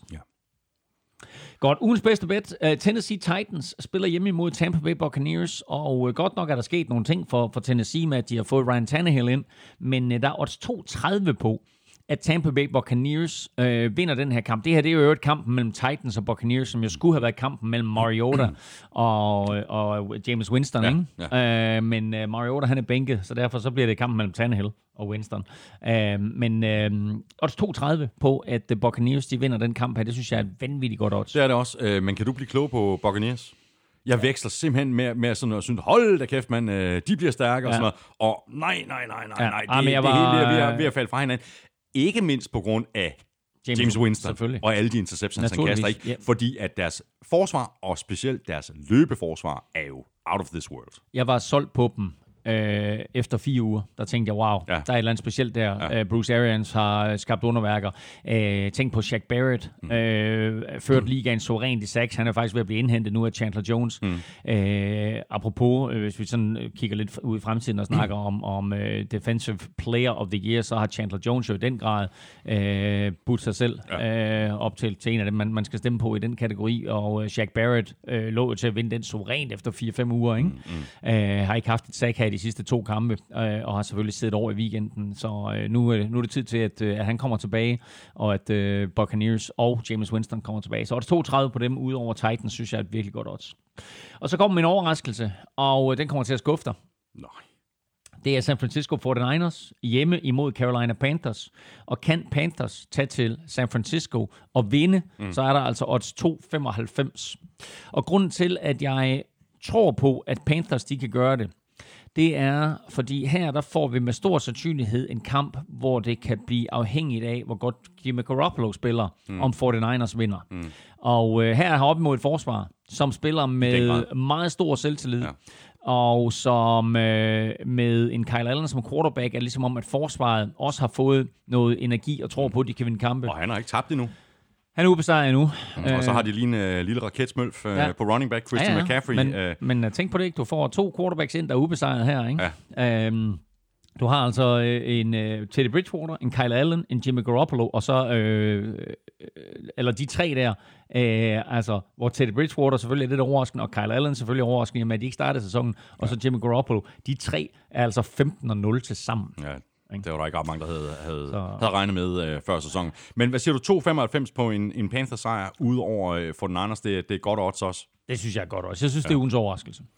Godt, jamen her fik du altså øh, de tre sædvanlige spiltip fra Elming, som du kan bruge på Oddset for Danske Spil. Øh, så er det bare om at hoppe ind i, i browseren og klikke dig ind på Oddset.dk, eller også så kan du bare åbne Oddset-appen på din øh, telefon. Og når du har gjort en af de to dele, jamen så kan du lige huske på, at der også er den her tips 12'er udelukkende med fodboldkampe, og det er der øh, hele sæsonen.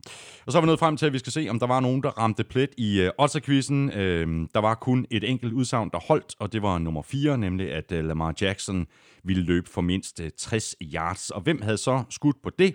Det var der fire, der havde, og de fire, det var Christian, eller er, Christian Norbæk, Jesper Permin, Mads Hågen Salholdt og Daniel, øh, og det er jo på Twitter, så der er sikkert flere, der hedder Daniel, så det er Daniel, snabelag Daniel 1990. Så øh, stort tillykke til jer fire. Jeg sender jer en øh, besked på Twitter, og når jeg så har fået jeres øh, mailadresser retur, så sender jeg jeg det her free bet på 200 kroner. Vi gør det igen i eftermiddag, hvor alle får en ny chance, når vi lægger en ny Odds-quiz op på NFL Shows Twitter-profil.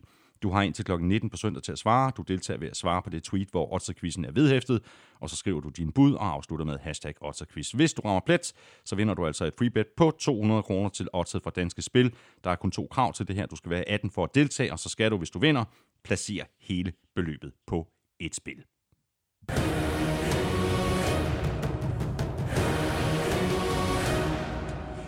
Skal vi have sat vores øh, picks til øh, 8. spillerunde. Først en lille opdatering her fra The Statman over dem alle. Lukas Willumsen, han skriver sådan her. Runden bød på en øh, 10-9 sejr til Thomas, Vigge, bringer den samlede stilling op på 66-64 i Thomas' favør. I den kommende spillerunde er Panthers tilbage fra deres bye week, hvor de skal på besøg hos 49ers. Claus er som bekendt 0-6 i Panthers kampe denne sæson. Men Thomas har på imponerende vis en endnu dårligere stime kørende. Han har nemlig misset Panthers kampe otte gange i streg, når de har været på besøg hos et NFC hold uden for egen division. Hvorfor så negativ, Lukas? Altid det der dårlige statistikker. Nå. Derudover så har Thomas faktisk formået at ramme... Åh, oh, nu kommer noget positivt. Derudover så har Thomas faktisk formået at ramme rigtigt otte gange i træk, når Packers spiller mod AFC-modstandere, og så har Claus ramt rigtigt hele 11 gange i streg, når Rams spiller imod AFC-modstandere. Nå, der var lidt positivt her fra, fra Lukas. Han kan godt. Trods alt. Ja.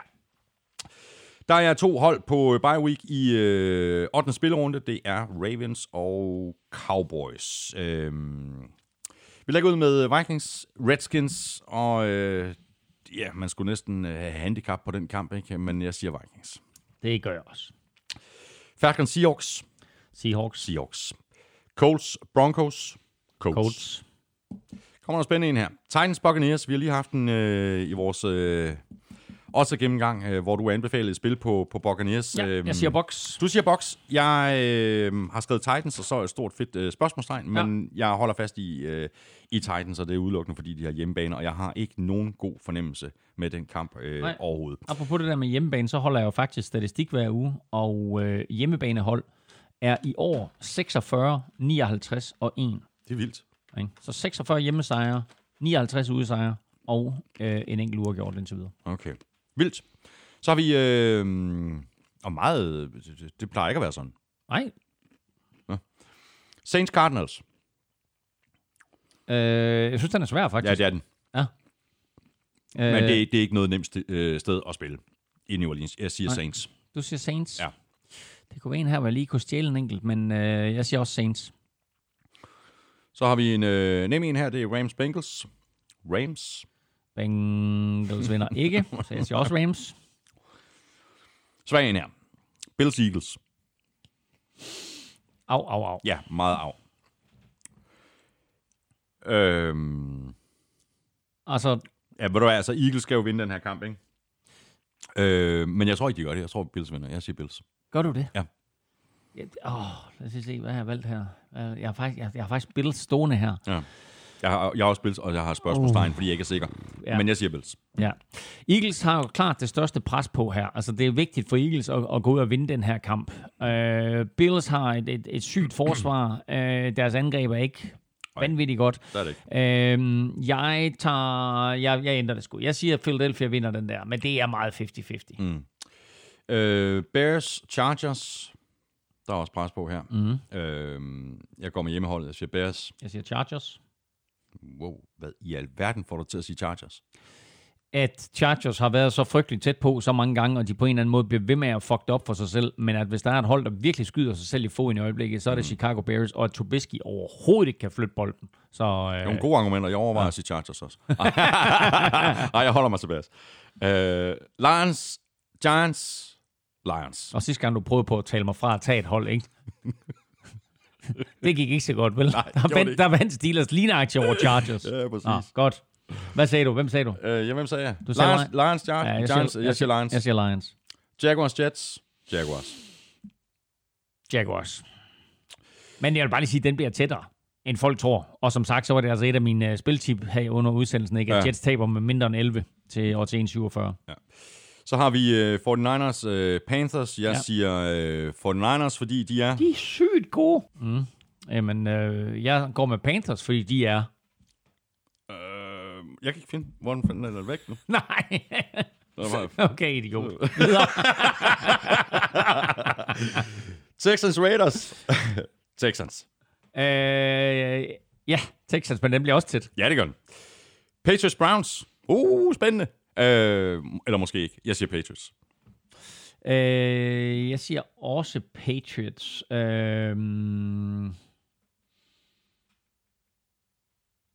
ja, men jeg siger Patriots. Jeg vil slet ikke begynde at komme med noget argument imod det. Det er mere fordi, jeg tænker bare, altså, Browns, de har set over, der skal ske noget. Altså, Patriots er på en eller anden måde til at tale med.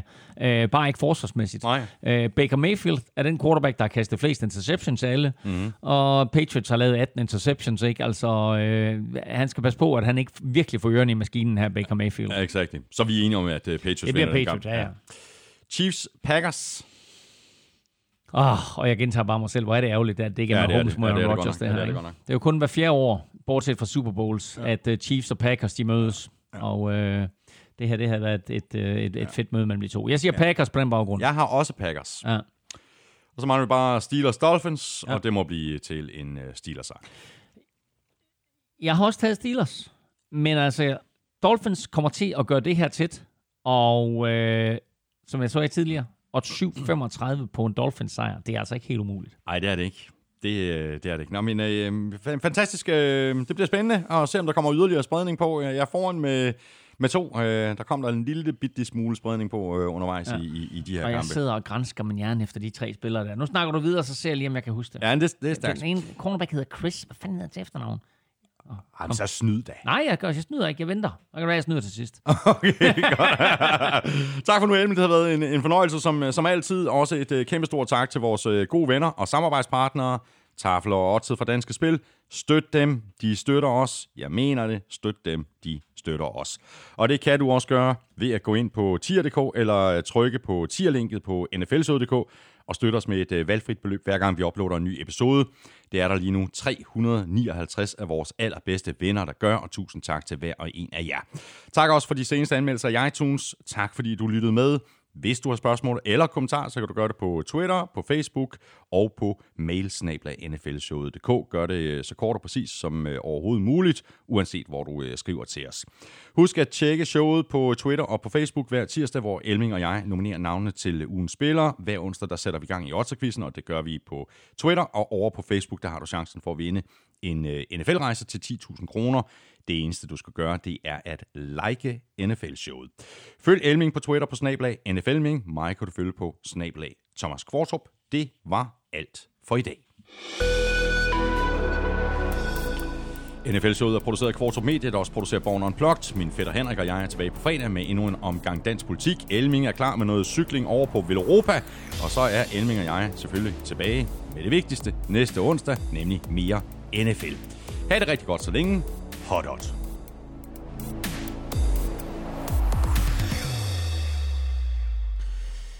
Jeg har ikke snydt. Kun, kun lidt. Kun lidt. Nå, øh, Rob Burnett var den anden defensive end, som jeg ikke kan huske. Og de to cornerbacks, det var selvfølgelig Dwayne Starks, og så er det Chris, jeg ledte efter Chris McAllister. Så, oh. så fik vi styr på det. Men du havde, du havde, øh, Havde- 8, 8 ud af 11 af starting lineup øh, Ravens tilbage i 2000. Ja, det er pinligt, at jeg ikke kunne 11 ud af 11. Meget, meget pinligt. Du burde skamme dig!